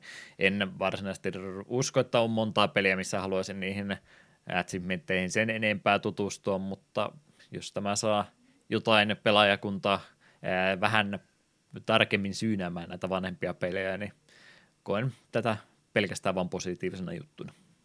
No joo, mutta minulla on paha aavisus, että nämä drophit on sitten just sitä, että pelasit 3 kenttää läpi tässä drophi, eli kun pelaat pelin läpi, niin sillähän automaattisesti saat ne joka tapauksessa ne kaikki, jolloin ne on vähän niin kuin mitään sanomattomia. Toki jos sinne oikeasti tulee jotain sellaisia, että mitkä vaatii ihan erillistä kikkailua ja vähän jopa tekemistä, niin sitten asia erikseen. Semmoiset tropit on ihan hauskoja. Ei sillä, että uusiakaan pelejä trofien ympärille rakennettaisiin, mutta kieltämättä se voi olla vaikeampaa semmoisia hyviä achievementtiä keksiä tuonne, että ne on kyllä kieltämättä tulee varmasti olemaan enimmäkseen X% pelistä suoritettu, ehkä siellä se speedrunin saavutuskin on jonnekin laitettu ja jotain tämmöistä, että todennäköisesti ei mitään pasifistirunneja tai tämmöistä ruveta pelaajalta vaatimaan. Final Fantasy 9 vaan se, että homma Excalibur 2, siinä on tekemistä. Se olisi semmoinen hyvä esimerkki semmoista saavutuksista, mitä niihin pystyisi laittaa, mutta kaikkiin peleihin ei semmoisia pysty oikein tekemään. Joo, toi oli myös ehdottomasti hyvä kuulla, että ne vanhat pelitkin pitäisi sieltä lähteä. Tämäkin oli vaan, oliko tästä mitään kunnon uutista tehnyt, vaan jossain Twitterin keskustelussa asiasta oli mainittu, että näin sen pitäisi toimia. Tässä nyt on tietysti vähän liikkumavaraa, että sitten ne toimikkeja voi sanoa, että joo, no emme sitä virallisesti julkaistu, että mainittiin vaan ohi menne, että se olisi ihan kiva, jos ne toimisi sillä lailla, mutta emme luvattu mitään, no niin moro. Niin. Katsotaan tämä, uskon kun näen, mutta ovat selvästikin sen asiaa miettineet, että pitäisi homman näin sitten toimiakin. Se, että asia toimii näin, niin se ei varmaan kumminkaan siihen vaikuta, että niitä pelejä se enempää ja säännöllisemmin tulisi, että eikö me tyydytä niitä samoja vanhoja titteleitä, mitä silloin Pleikkari 3:lle jo tuli ostettua, niin ne on ne, ja uutta ei välttämättä kannata odottaa. Totta. Seuraamme siis tilannetta kyllä, ja tuo sitten, että siellä oli niitä palversioita laitettu menemään, niin se nyt ei taas minua yllättänyt pätkän verta.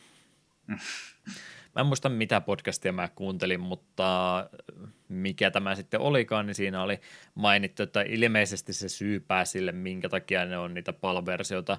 Esimerkiksi siinä Pleikkari Klassikissa, johon oli myös PAL-versioita pistetty liikkeelle, niin se niin kuin ei varsinaisesti edes liity siihen, että siellä on niitä käännöksiä enemmän, vaan ilmeisesti Sonyn suunnalta on joku omituinen ohje tullut, että jos te uudelleen julkaisette noita pelejä, niin okei, tehkää niin, mutta meidän ehto on, että teidän täytyy laittaa se viimeisin versio siitä pelistä, mitä me ikinä julkaistiin, ja koska me yleensä saatiin se peli viimeisenä, niin meillä on sitten se viimeisin versio ollut, niin sen takia siellä on sitten niitä PAL-versioitakin pistetty. Erikoista. Niin, ne päivitykset, mitä me saatiin omalla territoriolla, niin yleensä olemattomia tai sitten ei välttämättä ollut mitään päivitettyä siellä joukossa, niin vaikka siellä olisi jotain bugifiksiäkin, niin mä silti ottaisin se NTSC-version mieluummin kuin näitä PAL-versioita. Niin, sepä. Mutta eiköhän tuokin korjattavissa ole, toivottavasti Sony takapölkkyä kuuntelee ja ottaa meidän neuvoista vaarin. Kyllä. Sitten puhutaanpa taas Evergadeista. 2 vuoden ikään päästä Evergate-käsikonsoli tulee saamaan EXP-nimisen uuden version. Paremman näytön lisäksi parannuksiin kuuluu muun muassa mahdollisuus pelata laitteella tatemoodissa pystyasennossa, joka on omiaan esimerkiksi pystysuuntaan scrollaavien shmuppien pelaamisessa. Jouluksi saapuva päivitys tulee korvaamaan laitteen alkuperäisen mallin jatkossa. Tämä on ihan kiva uutinen niille, ketkä Evergadea ovat harkinneet ja eivät ole sitä vielä hankkineet. Voittokulku jatkuu edelleenkin ja mä oon aina ollut vähän pahoillani siitä, että me ollaan vähän olkia kohauteltu koko laitteelle, kun ilmeisesti oli kumminkin toimiva tuote ja kauppansa on mennyt ja näitä kokoelmia edelleenkin tulee. Niin hyvin on Evergadeillä mennyt ja nostamme heille hattu. Mm. Paljon huonompiakin vaihtoehtoja markkinoilla on. Enimmäkseen vaan huonompia vaihtoehtoja kuin tämä. Sitten Sega ja M2 ovat taas tekemässä uutta mini-retrokonsolia, kun he tuovat Japanin markkinoille Mega Drive Mini 2. Lokakuussa julkaistavasta konsolista paljastettiin ensimmäiset 10 peliä, jotka ovat Silpheed, Shining Force CD, Sonic CD, Yumemi Yatakano Monogatari, eli Mansion of Hidden Souls, Popful Mall, Virtua Racing, Bonanza Bros, Shining in the Darkness, Thunder Force 4, Magical Tarutokun ja Fantasy Zone. Nimestä huolimatta konsoli tulee siis sisältämään Mega Drive-pelin lisäksi myös Sega CD, niin kuin myös Master System-pelejä. Laite tulee sisältämään noin 60 eri peliä, ja ne julkaistaan Japanissa tämän vuoden lokakuussa. Mahdollisesta länsijulkaisusta ei vielä tässä vaiheessa ole kerrottu mitään. Mitäkään tässä nyt sanoisi? Jos on pakko tehdä lisää minikonsoleita, niin olisitko tämä voinut tehdä vaikka Saturnin tai Dreamcastin? Ehkä mieluummin joo, mutta kyllä mä tämän ostan kumminkin. Olen jo henkisesti päättänyt. Yllättävän paljon iloa kumminkin on ekasta Mega Drive Ministäkin saanut ja tulen saamaan. Niin tämä, että siinä on sitten muitakin alustoja laitettu samaa, ettei se ole vaan yhden ympärille rakennettu, niin hyvä juttu minun mielestäni. Mm. Ja todennäköisesti hinnoittelupuolikin, jos se 50 peliä on, niin 100-150, mitä ne siitä sitten todennäköisesti tulee pyytämään, niin ei ole minun mielestä mikään huonompi diilikään sitten €2 per peli. Niin paljon tuommoista Sega CD-alustankin pelejä esimerkiksi, mitä on itseltä ohi mennyt, niin sitten kun on siinä tyrkyllä painavaan painiketta ja homma lähtee käyntiin, niin kyllä minä siitä valmis olen maksamaan. No joo. Kaikki muut tuntuu olevan vähän enemmän kyllästyneitä koko mini-konsolitouhuiluun jo, mutta itse ainakin kiinnostaisi. Pitäisi se Amiga Minikin jossain kohtaa kyllä hommata. Sekin taisi tässä hiljattain nyt virallisesti tullut. Näin ollen noin retroimat uutiset, joista jotain jaksoi kirjoittaa, oli käsiteltynä. Pari pikauutista niiden ohelle vielä. PlayStation vielä, kun Sonyn meininkin palataan hetkeksi, niin näiden uudempien pelijulkistusten julkaisutapa niin oikeastaan ollut tämä State of Play-ohjelma, mitä ne yleensä tuossa joku sen kerran vuodessa tekee, ja enimmäkseen nimenomaan sitä uudempaa pelijulkaisua ja aiemmin julkaistujen pelien lisää traileria ja muuta tämmöistä oli. Siellä nyt ei varsinaisesti muuta meihin suoranaisesti liittyvää asiaa ollut, mutta aiemmin huhuiltu tuo Resident Evil 4 remake, mitä tosiaan jo pisemmän aikaa arvioitu, että siellä kehitteillä on, niin nyt se ihan oikeasti paljastettiin, että kyllähän se sieltä sitten tulossa myöskin olisi. Olen Gamecube-versiota pelistä pelannut, mutta Mutta jos minulla ei muutenkin olisi peli hylly jotain pelaamattomia pelejä, niin voisin olla innoissani tästä. Nyt mä vähän epäilen, että jos jossain bundlessa joskus tulee, niin sitten ehkä vahingossa sitä tulee joskus pelattua, mutta en hypähtänyt penkiltä ylös, kun tämän uutisen näin. Mm. Resinaan on mainio tapaus, ja esimerkiksi Ressa 2:n remakehän on ilmeisesti äärimmäisen kova tapaus, kun taas 3 oli monelle pettymys, niin katsotaan nyt. Itse on kuitenkin Ressan elosen parinkin otteeseen läpi pelannut, ja vaikka tosiaan se on minusta hyvä peli, niin en varsinaisesti koe tarvetta, että miksi mie odottaisin innolla tuota remakea, kun me voin pelata sitä orkista. Se toimii edelleen hyvin. Hmm. Se taitaa heillä muutenkin olla nyt se viimeinen pysäkki sitten ja remake-projekteissa, että mä oikein jaksa uskoa, että ne vitosta rupeisi uudestaan tekemään. Enää vitoinen on ilmeisesti hyvä peli vielä, mutta se nyt sillain suht modernilta kumminkin vielä tuntuu, vai taas kun tulee tämä hetki, kun todetaan, että kuinka vanhoja me taas ollaankaan. No siis vitonen on kahdestaan pelattuna ihan kiva, mutta mie en sitä mistään hinnasta pelaisi yksinäni. Niin, ei pärjää kutoselle. No kutosta me en pelaa edes kahdestaan. No, hyvä kumminkin nähdä, että Resident Evililläkin edelleen kovaa menee, että uusia osia odotetaan ja sitten oli vanhoja klassikoita siellä monta pysty tekemään, niin en tiedä sitten mitenkä tästä eteenpäin, että todennäköisesti pikkasen vähemmän näitä Ressi-julkaisuja jatkossa sitten nähdä. Mm. Muuta pika-uutisen arvoista juttua oli tuo Embracer Group, josta olemme varmaan jo ihan hiljattainkin viimeksi puhuneet, niin heillä on myös tämmöinen pieni sivuprojekti ollut tuolla Ruotsissa päällä.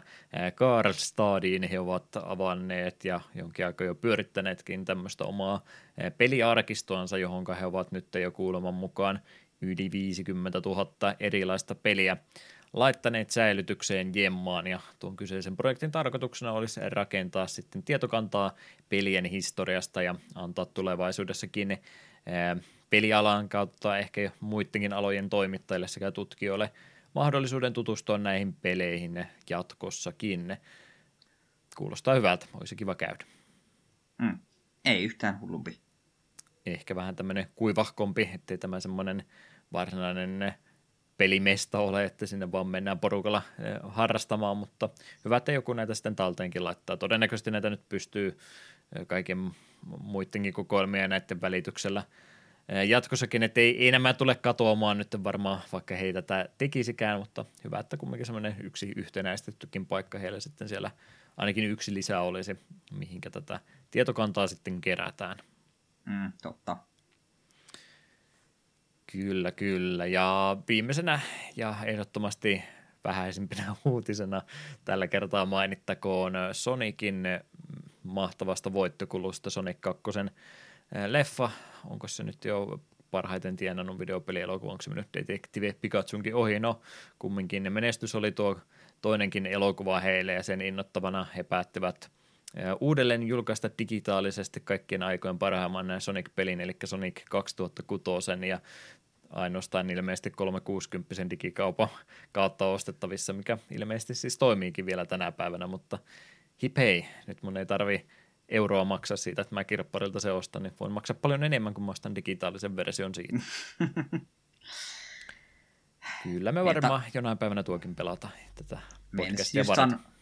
Meinaisin just sanoa, että kyllä se on sellaista velvollisuus jossain kohtaa käsitellä, mutta se ei tule olemaan mieluisa velvollisuus. Mm. Välillä täytyy vähän sitä huonompaakin ottaa, ettei me vaan tasapuolisesti kaikkia kehuta, että on siellä jotain pelejä, mistä me ei tykätäkään. Mm. Jep. Mitenkäs fanikäännöspuolella? Onko meille tällä kertaa tarjoutunut jotain aikaisemmin vain japaniksi julkaistua peliä vähän tutummalla kielellä? Joo, ekana täällä Sword of the Berserk Guts Rage. Jukessin kehittämä hack and slash-peli perustuen Kentaro Miuran Berserk-mangaan. Peli julkaistiin Dreamcastille vuonna 1999. Se julkaistiin myös länsimaissa seuraavana, mutta julkaisun englanninkielinen käännös ja varsinkin ääninäyttely jätti paljon toimisen varaan, jonka tämä fanikäännös pyrkii korjaamaan. Peli on Shenmuen ohella yksi ensimmäistä quicktime-eventtejä hyödyntäneistä peleistä. Kääntäjinä Katasplurge, Vimlani ja Gem. Tämä on hyvin sopivaa, että nyt on puhetta Berserkistä, koska olen viime aikoina vähän ryhdistänyt ja kuunnellut Beastin Blackiltä biisejä, mitä en ole aiemmin kuullut, ja niiden joukossa oli tällainen uudehko biisi kuin Broken Survivors, joka kertoo Gutsista ja Gutsin ja Kaskan rakkaustarinasta. Jos ne, jotka eivät tiedä, niin tämä Beastin Blackin usea biisi, hän on ihan suoraan niin kuin viittauksia Berserk-mangan kautta animeen. Hieno bändi, hienoja biisejä ja hieno sarja. Harmillista, että se mangahan ilmeisesti nyt jäi kesken, kun tämä Kentaro Miurahan ilmeisesti viime vuonna menehtyi. Ja animehan jäi myös pahasti kesken. Niin, mitä olen alkuperäistä ja sitten vähän huonommin niitä myöhäisempiä animaatioyrityksiä nähnyt, niin ilmeisesti Berserkistä ei nyt oikein koskaan kunnollista anime-adaptaatiota edes saatukaan aikaiseksi. Ehkä vähän uskallisesti sanottu ymmärtääkseni alkuperäisellä animaatiolla faninsa on, mutta mitä mä sitä itse kattelin, niin kyllä se vähän semmoinen PowerPoint-esitysmäinen show vielä oli, että ehkä hirveästi niitä animaatiofreimejä ei ollut silloin vielä varaa studiolla tehdä, että siinä olisi kyllä ehdottomasti yksi aihepiiri, mistä varmasti pystyisi vielä paremman liikkuvan kuvan versionkin saamaan aikaiseksi, jos joku sitä oikeasti tekisi jollain muulla kuin 3D-grafiikolla. Sepä. No se alkuperäisen olen katsonut ja omistankin sen DVD-boksinen. Minusta se on varsin kelvollinen, sen ongelma on vaan se, että sekin loppuu niin pahasti kesken. Se on vähän tuo lähdemateriaali, joo, se nyt on. Aina täytyy painottaa, että se on kuitenkin aivan toissijainen asia terveyden ja kaiken muun kannalta, että ei saa ykkösenä heti harmitella sitä, että voi harmi, kun tämä minulle rakas sarja nyt jäi kesken, kun siellä on ihminen poistunut keskuudestamme välissä. En tiedä vaan mitenkä sitten, että mikä oli se reaktio, jos sieltä vaikka joku hänen ystävänsä lähipiiristä joku tai sitten muuta vai joku muuten tunnettu mangatekijä päättäisi, että hei, että tehdään nyt minunlainen adaptaatiosta loppuun, ei välttämättä ole mitään tietoa, mitä oli Miuralla ajatuksena, että miten tämä sarja loppuisi, mutta minä saan luvan, että mä saan tehdä tästä omalaisen loppuni, niin olisiko se sitten semmoinen, että siitä voisi oikeasti nauttia. En tiedä, miten mä edes kuvailisinkaan tämän, mutta jos joku toinen tekijä veisi tarinan loppuun, niin pitääkö sitä automaattisesti vastustaa ajatustakin? No, minusta hyvän esimerkkinä käy, tiedät varmaan Ninnorran käsikirjan liftareille ja niin. Sehän se 6. kirja ja vielä yksi juttu, niin sen on kirjoittanut tämä Eoin Kolfer, joka Artemis Fallestaan on paremmin tunnettu, niin olen tämän 6. osan lukenut ja jossain kohtaa omistinkin ja siitä valitettavasti näkyy tosi hyvin läpi, että tämä ei ole Adamsin käsialaa, tämä ei tunnu oikealta ja vitsit eivät aukea, vitsit eivät toimi niin hyvin ja muutenkin tuntuu juuri siltä, että fani yrittää väkisin kirjoittaa lisää jatkoa. Niin veikkaan, se olisi vähän sama nyt just Berserkin kanssa, jos sitä joku yrittäisi loppuun viedä. Tai jos kuvitellaan vaikka Oda kuolisi, niin pitäisi One Piece viedä jonkun muun toimesta loppuun, niin ei sitä varmaan kovin moni olisi niin kuin iloinen se loppuratkaisusta. Ja se nyt, että sarja jää kesken, niin ei se ole semmoinen perisynty, että sitä on pakko lähteä korjaamaan, että vaikka sarja jäisi kesken, niin on se sitten niillekin, jotka jostain aikaisemmin lukenut ja nyt vaikka lähtisi lukemaan, niin on se edelleenkin tutustumisen arvoinen aihepiiri, vaikka ei se koskaan oikeaa loppua tulekaan saamaan. Se on ihan totta. Itsehän tässä nyt eniten vaan toivon, jos One Piece jää joskus kesken, niin se nyt on surullista, ei voi mitään, mutta jumalauta, jos Martin menee kuolemaan ennen kuin kirjoittaa 6. ja 7. kirjan loppuun, niin sitten minä revin kyllä pelihousuni. Koska sitten meille jää vain se Game of Thrones TV-sarjan viimeiset kaudet käteen. Ja en ole niitä katsonut, mutta sen verran mitä olen kuullut, niin ne ovat ilmeisesti aikamoista kuraa verrattuna niihin aikoihin, kun kirjoja vielä noudatettiin. Kyllä, kyllä. Kaikesta puhuttiin paljon, mutta ei tuosta pelistä sanaakaan, että menimme rajusti sivuraiteille sitten. Nämä on ilmeisesti joku ainakin ränkännyt paremmuusjärjestykseen, ja tämä Dreamcast-julkaisu oli ilmeisesti ihan ok peli. Ei pankkia räjäyttänyt, mutta ihan jeeskamaa kumminkin oli joidenkin mielestä, mitä olin pelistä arvioita kuullut. No, se on tyhjää parempi. Mutta joo, sitten Erika to Satoru no Jumeboken, Erika and Satoru's Dream Adventure, Famicomille julkaisu seikkailupelin vuodelta 1988, kehittäjänä Atlus. Pelin erikoisuutena oli mahdollisuus pelata sitä kahden pelaajan voimin. Sisarusten päämäärä on suorittaa erilaisia tehtäviä ja siten löytää mystinen Time Crown, jolla voi hallita aikaa itseään. Ei sano yhtään mitään. Eikä varmaan tarvikkaan ja ei valitettavasti SMT-maailmaa millään tavalla sijoitu, vaikka Atlus siellä lukeekin, että niin ei tule vähäinenkin mielenkiinto sitten siinä. Niin, ei ole Jack Frostia ja muita hahmoja siellä pyörimässä. On Atlus jotain muutakin aina välillä tehnyt, silloin tällä. Mm. Sitten viimeisenä Okamito Koshinrou Umio Wataru Kase, Spice and Wolf, The Wind That Spans the Sea. Asi Media Worksin kehittäjän business-deittisimulaattori Nintendo DSL vuodelta 2009. Pelaaja käy kauppaa eri kaupunkien välillä palloitellen tiukkojen aikataulujen ja reaalisen tavaratilan kanssa. Reissun päällä tutustaan myös kylien naisväkeen. Pelimekaniikkoja on siis kehitetty edeltäneeseen peliin My Year with Holon pohjalta, mutta tarinallisesti peli ei vaadi aiemman julkaisun tuntemista. Kiitokset käännöksestä kuuluvat Anime Game Translation-tiimille. Ja eikö Spice and Wolf ole ihan joku anime kautta mangakin? Kyllä, joo ihan. Mangasarja pisempi ja sitten oli yksi kausi animeakin silloin julkaistu ja milloin vuosi kaksi sitten, kun tuo Maijärvit Holosta puhuttiin tässä segmentissä myös, niin asiasta mainitsin ja muistaakseni et ollut silloinkaan sitä ollenkaan katsonut. Nimeen olen törmännyt, mutta en ole sen pahemmin tutustunut. Mm.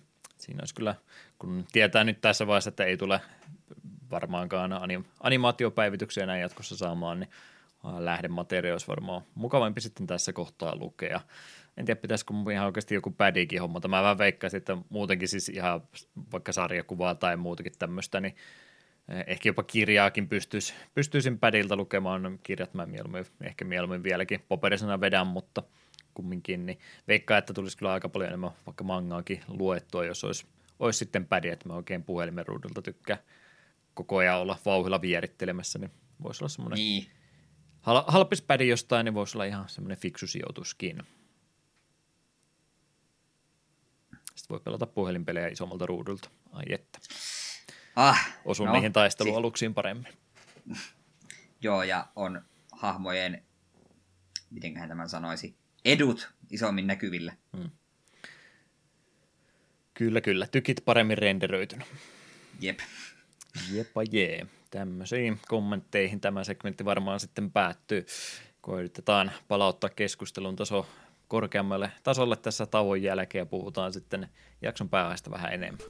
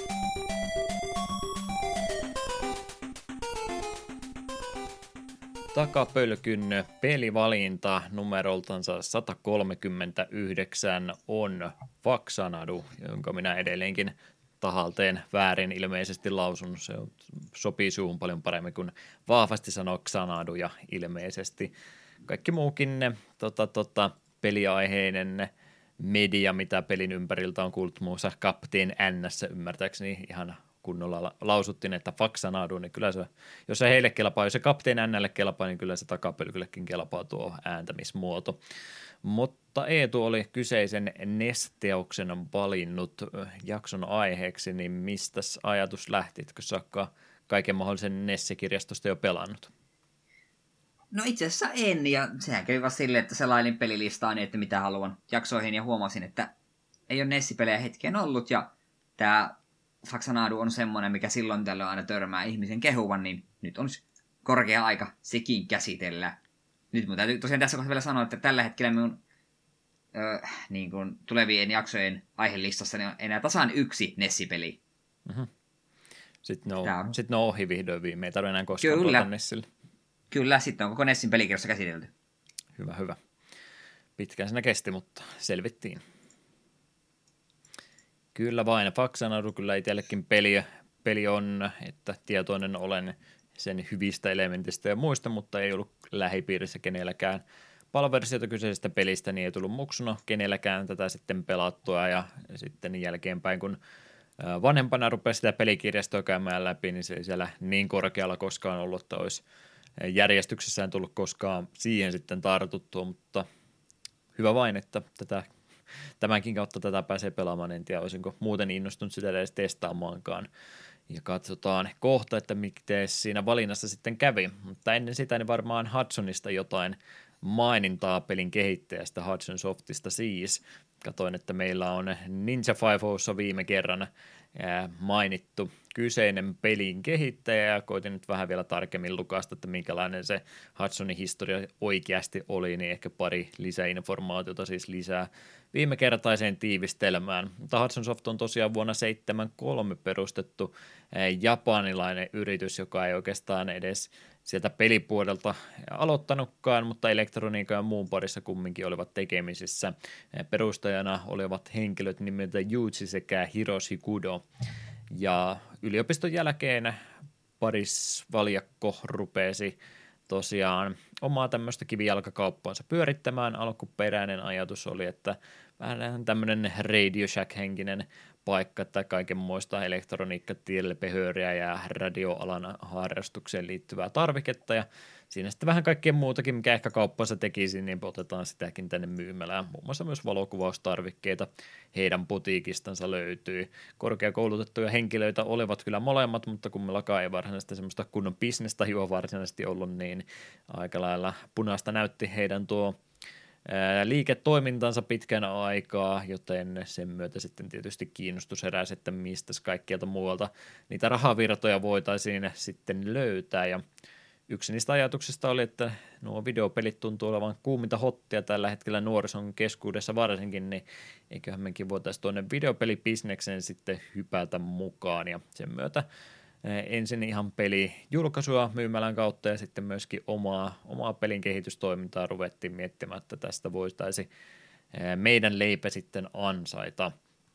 Mutta mitenkä se leivän ansaitseminen oikeasti tapahtui, niin eipä sen oikeastaan välitetty yhtään siitä, että mitä sieltä oikein tulee, kunhan sieltä nyt vaan jotain peliä tulee, ja pahimmillaan se tuolla 70-80-luvun taitteessa, kun Hudson sitten sekä julkaisi että kehitti omia pelejänsä, niin niitähän sitten tuli, että melkein joka päivä jotain titteliä, eli huonoimpina kuukausina Hudsonin logo löytyy yli 30 pelijulkaisusta, ja se varmaan kertoo aika kovasti siitä, että hakuammunnolla ammuttiin vaan ja toivottiin, että joku näistä nyt sitten olisi menestys, mutta tämmöisellä ajatuksella niin ei niitä semmoisia hittituotteita vielä tuota Hudsonin alkuaikojen puolelta oikeastaan löytynyt. Semmoinen todellinen mahdollisuus ruveta sitä omaa osaamistaan näyttämään tuli sitten tietysti Famicomin myötä, joka 83 tuolla Japanissa alun perin julkaistiin, ja siinä kohtaa myöskin he rupesivat miettimään, että ehkä meidän pitäisi nyt oikeasti jotain hyvääkin tehdä tänne pelimarkkinoille, eikä vaan yrittää maksimoida tätä meidän roskatuotantoa, jos nyt röyhkeästi saan näin sanoa, niin enemmän siinä kohtaa sitten, kun Famicomikin markkinoille tuli, niin he päättivät, että tehdäänpäs nyt parhaalla mahdollisella osaamisella on jotain peliä, mikä ehkä sitten yleisönkin mielenkiintoa keräisi. Ja Nintendo myöskin totesi, että te siihen hommaan pystytte, ja Hudsonistahan tuli sitten sen myötä NES-alustan, Famicom-alustan ensimmäinen kolmannen osapuolen pelin julkaisija, että se oli erittäin arvokas titteli heille, ja kannattava siirto molemmille osapuolille, että molemmat tästä hyötyivät. Loadrunneri taisi olla ensimmäinen 1 000 000 myynteihin päässyt peli, mitä sieltä Hudsonilta löytyy, ja sitten tietysti Bombermania oli vielä isompi hitti muutamaa vuotta myöhemmin, että sitten sieltä rupesi oikeasti niitä hyvin myyviäkin pelejä pikkuhiljaa tulemaan. Ja vaikka hyvät suhteet Nintendon kanssa olikin, niin ei tarkoittanut kumminkaan sitä, että Hudson olisi mikään tämmöinen yksinoikeusstudio heille ollut, vaan kyllä se Hudson edelleenkin kaikelle mahdolliselle alustalle oli jalkauttanut tätä osaamistansa, ja yksi isompi siirto, mitä he siellä sitten aikanaan tekivät, oli tämä NEC-mediatalon kanssa kehittivät tämän PC-enginen alustan vuonna 1987, jolle tietysti Hudsoninkin omia pelejä julkaistiin. Toki täytyy myöskin muistaa, että muita kilpailevia alustoja siihen aikaa kovasti oli. Brittikoneitakin jonkin verran siellä liikkui, ja sitten tietysti japanilaiset omat koti-PC-alustat, mistä me vähän vähemmän täällä päässä maailmaa tunnemme, niin kaikille näille alustoille myöskin Hudsonin pelejä matkan varrella kovasti tuli, että kyllä sitä katalogia sitten tosiaan muutenkin kuin pelkästään nämä Famicomilta löytyy. Vuosituhannen vaihteen jälkeen pikkuhiljaa rupesi Hudsonin vauhti hiipumaan, ja Konami siinä koko ajan myöskin omaa jalkansa heidän studion kynnyksen ylille laittoja. Lopultahan siinä tosiaan sillain kävi, että Konami sen osakeenemmistön Hudsonilta osti ja tuli heidän omistajaksiinkin sitten oikein kunnolliseksi semmoiseksi vuonna 2011, ja pikaisestihan se sitten sulautettiin henkilökunta sinne Konamin sisälle, että tänä päivänä oikeastaan Hudson ei enää ole olemassa tietynlaisena brändinimenä, mitä joihinkin peleihin vielä sitten logoa isketään kylkeen, mutta muuten puhumme ihan Konamista vain tänä päivänä. Tosiaan mitä kaikki Hudsoni tässä matkan varrella kehittänyt on, niin muun muassa Adventure Island-sarja suosittu oli aikanansa. Noita Mario Party-pelejä he olivat tekemässä. Bomberman, kuten sanoin, niin oli tietysti isoja. Näitä, mitä Eetukin jo ihmetteli, näitä luolamiespelien määrää, niin Ponko oli tietysti yksi heistä, jotka tällä aikakaudella seikkailivat. Onko Hudsoni Eetulla se rakkain pelikehittäjä ikinä? No ei ehkä rakkain, mutta kyllä just Mario Partit toimii ja Bombermanit toimii. Pääsääntöisesti jos Hudsonin nimi on pelin laatitta kannessa, niin kyllä se sitä pientä luottoa antaa, että hei, ei nämä ihan täysin nobodyja ole. Sepä juurikin, että ei välttämättä sitä ihan kirkkaita kärkkeä heidän pelinsä edustaneet, mutta yleensä pystyy kyllä luottamaan, että kelpotavaraa näiden kaiken muun sävelvaren ympärillä, niin kyllä sitä Hudsonin nimeen kyllä luottaa silloin pystyi. Kyllä vain, he tosiaan toimivat itse julkaisijana Faxanadulle tuolla Japanin suunnalla, ja sitten muualla maailmassa niin Nintendo otti ohjaksista kiinni, ja tuon Pohjois-Amerikka sekä PAL-julkaisun tästä hoitivat kunnialla kotiinsa. Julkaisupäivä tälle Japanissa ensimmäiseksi tietysti 87 vuoden marraskuussa julkaistiin tämä peli kotikentällä. Pohjois-Amerikkaan peli eksyi 89 vuonna vasta elokuussa, ja me eurooppalaiset tietysti saimme pienen hetken odotella joulukuussa 1990 vasta yli 3 vuotta alkuperäisen julkaisun jälkeen, niin tämä tänne tuli. Siinä tietysti oli NES-pelitkin jo kehittynyt siinä ajassa kovastikin, mutta en nyt menisi sanomaan, että 90 vuonna tätä peliä pelatessa, niin ehkä heti olisi huomannut, että tämä jo vähän vanhempaa tuotantoa olikin. Aikaa kesti minun mielestäni tuolla alustalla tämä pelijulkaisu ainakin graafisesti ihan ok-tasolla. NES tosiaan alustana meillä tänään toimii, ja genre, johon se Faxanadun voisi laittaa, niin toimintapeli noin ympäripyöreästi sanottuna, mutta tarkennettuna ehkä tasohyppelystä voisi puhua tietynlaisen roolipelielementein. No niin Eetu, kerropas nyt sitten Famicom-Xanadun, josta tuo pelin nimikin lyhennystiivistelmä tulee, niin mistä Faxanadu oikein kertoo? Joo, pelihän alkaa sillä, että nimetön sankari palaa kotikylänsä, joka on joutunut sekä kääpijöiden hyökkäyksen kohteeksi, että myös tämä kylässä asuvien haltijoiden elämänlähde, tällainen, no lähde, on myrkytetty. Ja sankarille annetaan 1500 käteen ja sanotaan, että mene ja pelasta. Sitten mennään ja pelastetaan. halpa pieni tukipaketti ja koita pärjätä. Sepä. Kyllä, kyllä. Joo, tosiaan tässä kohtaa ennen kuin itse tuosta pelistä enemmän mainitaan, niin en aio pistää Eetua tuossa 3 vartin päästä tai minkä verran me nyt pelistä puhutaankin, niin enempää puhumaan tuosta pelisarjasta, mutta ihan näin informaatiofaktatiedon pohjalta kumminkin mainittakoon, että Faxanaduhan on käytännössä pieni osa isompaa kokonaisuutta, kumminkin niitä varhaisempia julkaisuja tästä isommasta paketista, joka alkoi, olikohan tuo Dragon Slayer 83 tai 84 vuoden julkaisu, mutta Dragon Slayer on oikeastaan se esi-isä kaikille Falcomin peleille, ja minkä takia mä Falcomista nyt puhun, kun meidän pitäisi Hudsonista puhua, niin tämmöinen poikkeus tässä, kun Eetu nyt tämän lisätitteli spin-off-kapanen jälleen kerran on itsellensä ottanut harteilleensa, niin periaatteessa puhutaan spin-off-pelistä, eli Dragon Slayeri tuolta NEC-alustolta muistaakseni vai PC-puolta. Alkunsa oli saanut aikansa, oliko jopa ensimmäinen japanilainen roolipeli tai vähintäänkin yksi ensimmäisistä semmoisesta ja vaikutusvaltainen pelisarja tuolla Japanin suunnalla ehdottomasti ollut. Niin. Tämä on oikeastaan sitten kyseisen pelisarjan kakkososan spin-off, eli tuo Xanadu-nimi löytyy Dragon Slayer 2 lisätittelistä, ja kuten tuossa kuvailin, niin se fa-sana sinä edellä tarkoittaa sitä Famicomia, niin tämä on käytännössä sen Dragon Slayer-pelisarjan kakkososan spin-off-julkaisu, ja muuten Falcomin peleistä ja pelisarjasta puhuttaisiin, mutta tämä oli nyt sitten poikkeuksellinen, kun tämä oli vähän vieraammalla alustalle heille, niin Hudsoni oli laitettu tätä kyseistä pelisarjan osaa tekemään, ja taitaa olla myöskin ainut mihinkä Hudsoni koski, että muuten on Falcomin pelisarjasta kyse, mutta poikkeus tällä kertaa. Täytyy kumminkin mainita, että enimmäkseen Falcomin tuotantoa tuolta pelisarjan puolta löytyy, ja tuo Dragon Slayer-sarja nyt muutenkin semmoisenaan, siellä on niin monta kymmentä peliä, ettei niitä viitti ruveta edes tässä leikilläänkään luettelemaan, mutta valtaosa niistä on vaan tuonne ei Japanin suunnalle jäänyt, että Legacy of the Wizard taisi olla 3. Dragon Slayer-peli, mikä on yksi lokalisoitu, mikä ehkä jollekin saattaa tuttu olla, ja sitten siellä oli joku PSP-peli, mikä aikanaan tuli, ja olikohan se joku 4.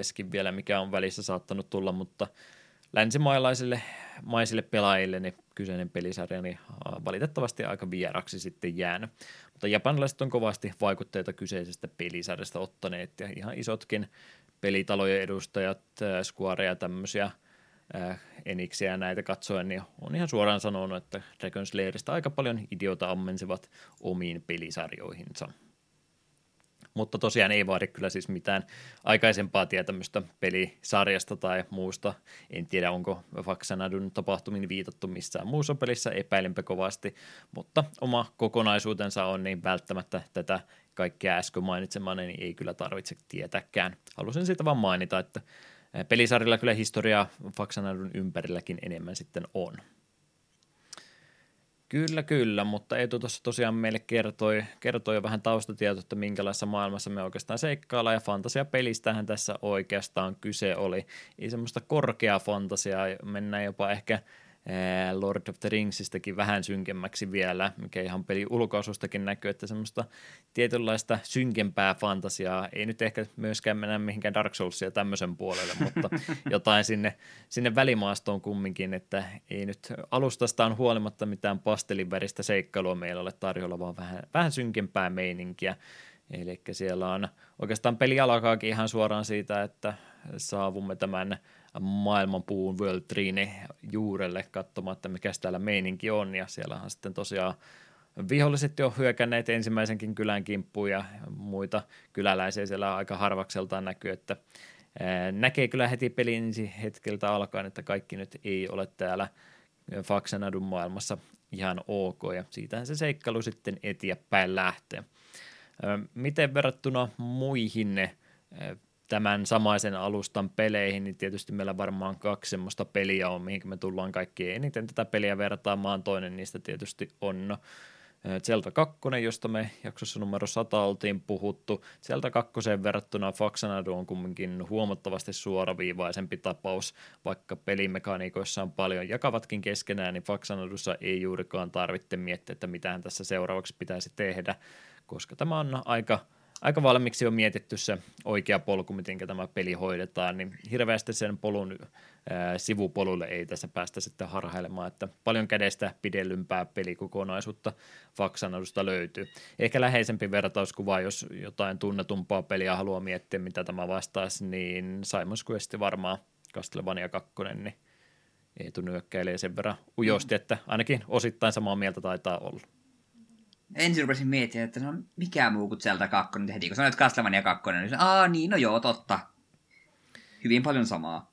Kyllä, kyllä. Eli käytännössä pelimaailma on kokonaan tämmöisistä sivuttain scrollaavista ruuduista rakennettu kokonaisuus, joiden sisältä sitten toki luolastoja ja kaikkia muuta löytyy, mutta periaatteessa yksi yhtenäinen maailma on. Sillä on alkupiste ja sillä on loppupiste, ja periaatteessa backtrackkäämäänkin pelissä pääsee kovasti, mutta juurikaan sille ei syytä muutamaa kohtaa edelliseen kylään palatakseen, niin ei hirveästi anneta, mutta tietyllä tapaa semmoinen yksi yhteinen maailmahan tästä pelistä sitten kyllä löytyy, joka tosiaan vähän semmoista synkempää meininkiä on, että asiat ovat menneet vähän ikävästi ja kääpiöt on pistäneet paikkoja nurin, niin semmoisesta synkemmästä fantasiatarinasta tässä periaatteessa kyse sitten on. Tekstejä nyt ei ole niin paljon, ettei tästä nyt mitään semmoista hienoa D&D-kampanjaa ehdottomasti saada aikaiseksi, mutta sen vähän mitä kertoo, niin tykkään kyllä kovasti, että peli on selvästikin ainakin vähän yrittänyt panostaa tuohon pelimaailmaankin, että omaa uniikkia näkövinkkeliä tähän otettu mukaan.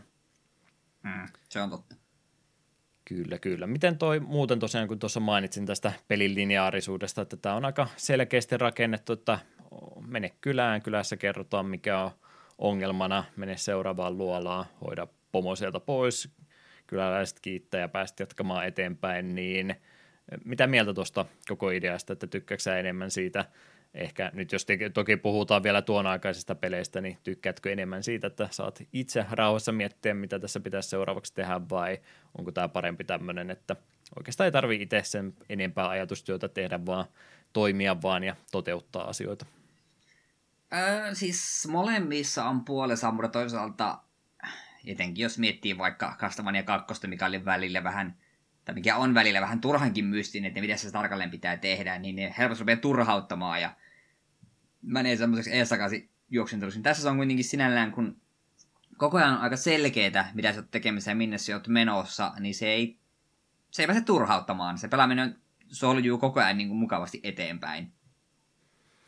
Nykypäivänä niin. Mä olisin varmaan, sanoisin toisinpäin nimenomaan, että nykyään on ihan hieno, jos lähdetään vaan voimempaa peliä tekemään, niin ei nimenomaan sitten liikaa rajoiteta sitä, että mitä pääsee tekemään, niin nykypäivänä se toimii paremmin. NES-ajalta me vaan tiedetään niin paljon niitä huonoja esimerkkejä siitä, että kun peli ei nyt oikein yhtään mitään sano ja se menee vähän arvotteluksi, että mitä tässä täytyy tehdä, pitääkö mun kykkiä jotain seinää vasten 5 sekuntia paikalla, että täällä tulee joku tornado, joka vie mut seuraavaan paikkaan eteenpäin, niin. Ne oli vähän turhan kryptisiä nuo pelit siihen aikaan, niin ehdottomasti kaikkiin muuhun verrattuna, niin mä tykkään tästä näin, että nimenomaan ei anneta ihan liikaa sitä talutushihnaa sulle, vaan pidetään aika tarkasti kiinni sillä oikealla optimaalisella reitillä jatkuvasti, niin ei tule tosiaan semmoisia turhautumisia, kun ei oikein tiedä sitten, mitä seuraavaksi pitäisi tehdä. Mulla ei ainakaan kertaakaan pelin varressa tullut semmoista tarvetta, että mun pitäisi käydä jotain walkthroughta vilkaisemassa, että mitä mun nyt pitäisi tehdä, vai oliko sulla erilainen kokemus sen suhteen? Ei todellakaan, että se aika selkeästi, aina kun menit uuteen kylään, niin siellä aika hyvin sanoit, että mikä on ongelmana. Ja kun, jos sä juttelit vaan kaikille kyläläisille, niin vähintään joku aina vähän tökkäs oikeaan suuntaan.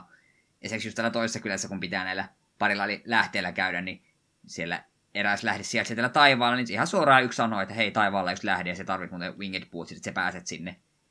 Niin se oli just semmoinen, että okei, tää pitelee vähän kädestä, mutta toisaalta tää tarkoittaa sitä, että mie en kuluta seuraavaa puolta tuntia turhaustuneena. No minne helvettiin tässä pitäisi mennä? Olin silleen koko ajan niin kuin tietoinen, että aivan, no hyvä tietää, mie pitää ostaa winged bootsit ja sitten käytän niitä, kun on tarvis. Joku muu vastaavoinen peli niin olisi ehkä kyseisen alueen venyttänyt 16 ruutuun ja ei olisi sanonut ollenkaan vinkkiä, että se on siellä. Ja sitten sun olisi pitänyt joku läpipeluopas ostaa R-kioskilta mukaan, jos joku suomalainen vaihtoehto piti päästä äkkiä miettiä, niin käy R:ltä ja ostaa joku Nintendo-lehti, jos joku on samaa ongelmaa kysynyt, ja sieltä sitten se vasta ratkaisu löytyy, niin Faxanadu on aika reilu siinä suhtaa, että joo, onhan se piilotettu vaikka tuommoinenkin paikka, mutta se on aika kompakti alue, mistä se löytyy, ja tosiaan edellisessä kynässä, jos olet kaikille puhunut, niin siellä ihan suoraan sanotaan, että ei muuta kuin tuommoinen esinen käyttö, ja se on siellä ylhäällä, että sieltä löytyy, ei muuta kuin vaan käyt siellä pyörähtämässä. Niin. Peli on kyllä siinä mielessä reilu, että ei tuommoisia omituisia jumiutumiskohtia pitäisi kovinkaan usein tapahtua. Kerran mun piti käydä vilkaisemassa walkthroughuta ja se johtui siitä, että mä en tiennyt, että yksi ruutu scrollaa oikealle lisää. Pelin viimeinen kylä, niin mä en vaan löytänyt mistään sitä. Mä menin ihan hämilleen, että tässä on nyt joku ovi, mikä pitäisi saada auki ja täällä pitäisi olla joku yksi kylä, mistä mä saan sormuksen, että se on aukeaa, mutta mä en vaan löyä sitä mistään ja kävin katsoa oppaasta, että niin joo, tuossa yksi ruutu on, missä on tuommoinen kivinen kaari sen merkiksi, että siellä on vielä jotain eessäpäin, mutta kun se on jotenkin taustagrafiikoihin hukku omalla ruudulla sillä tavalla, että mä vaan pongannut sitä, niin sen verran piti käydä katsomassa, mutta muuten kyllä pelissä selvisi sitten ihan mainiosti. Vähän asioita ehkä edelleen menee, mutta kun tuosta pelin etenemisestä ja muusta puhutaan, niin kyllähän toi peli toki sitten noissa isoimmissa luolastossaan sortuu siihen, että siellä on niitä vääriä reittivalintoja, että labyrinteiksi ne on käytännössä tehty ja siellä saattaa välillä käydä sitä, että tulee tehtyä turhaa työtä, kun menee sitten umpikujaan siellä matkan varrella, mutta ne kuuluu tietyllä tapaa mun mielestä kumminkin tuommoiseen seikkailun tuntuukin, että se voi olla vaan sitä yhtä ja samaa oikeata polkua eteenpäin, että välillä on vähän kiva harhaillakin väärään suuntaan. Se, että harhailee, niin se ei tarkoita sitä, että on eksyksissä.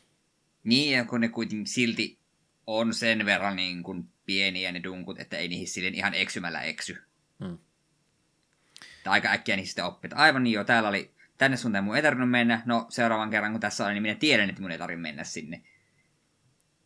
Kyllä, että ei se, että sä lähet sinne matkaa tekemään, niin tarkoittaa, että se kerralla menee pois ja varsinkin kun pelissäkin henki saattaa lähteä sitten, niin ihan kuuluu minun mielestä asia, että välillä täytyy käydä vähän pyörähtämässä välivisiittiä tekemässä kylässä, ehkä potioneita ja muuta käydä ostamassa lisää ja sitten taas tietää, mitä ei tehdä tai minnekään ei mennä ja ottaa vahinkoa matkan varrella liikaa, vaan osaa sitten seuraavalla kerralla tarkistaa niitä muita paikkoja, että se kun ekaa kertaa käy väärän paikan, niin se oppii sitten samaan tien ja noiden luolastojen layoutit varsinkin ja koko pelin muutenkin tämmöinen kenttäsuunnittelu, jos sitä semmoiseksi voi puhua, niin on tarpeeksi selkeää, ettei käy semmoista metroid-yksimäisyyttä, että mulla ei ole mitään käsitystä siitä, että mikä kerros tämä tätä käytävää on, niin kun nämä on luupannut jo 3 kertaa ympäri muutenkin, niin koko ajan ollaan kartalla siitä, että missä ollaan menossakin.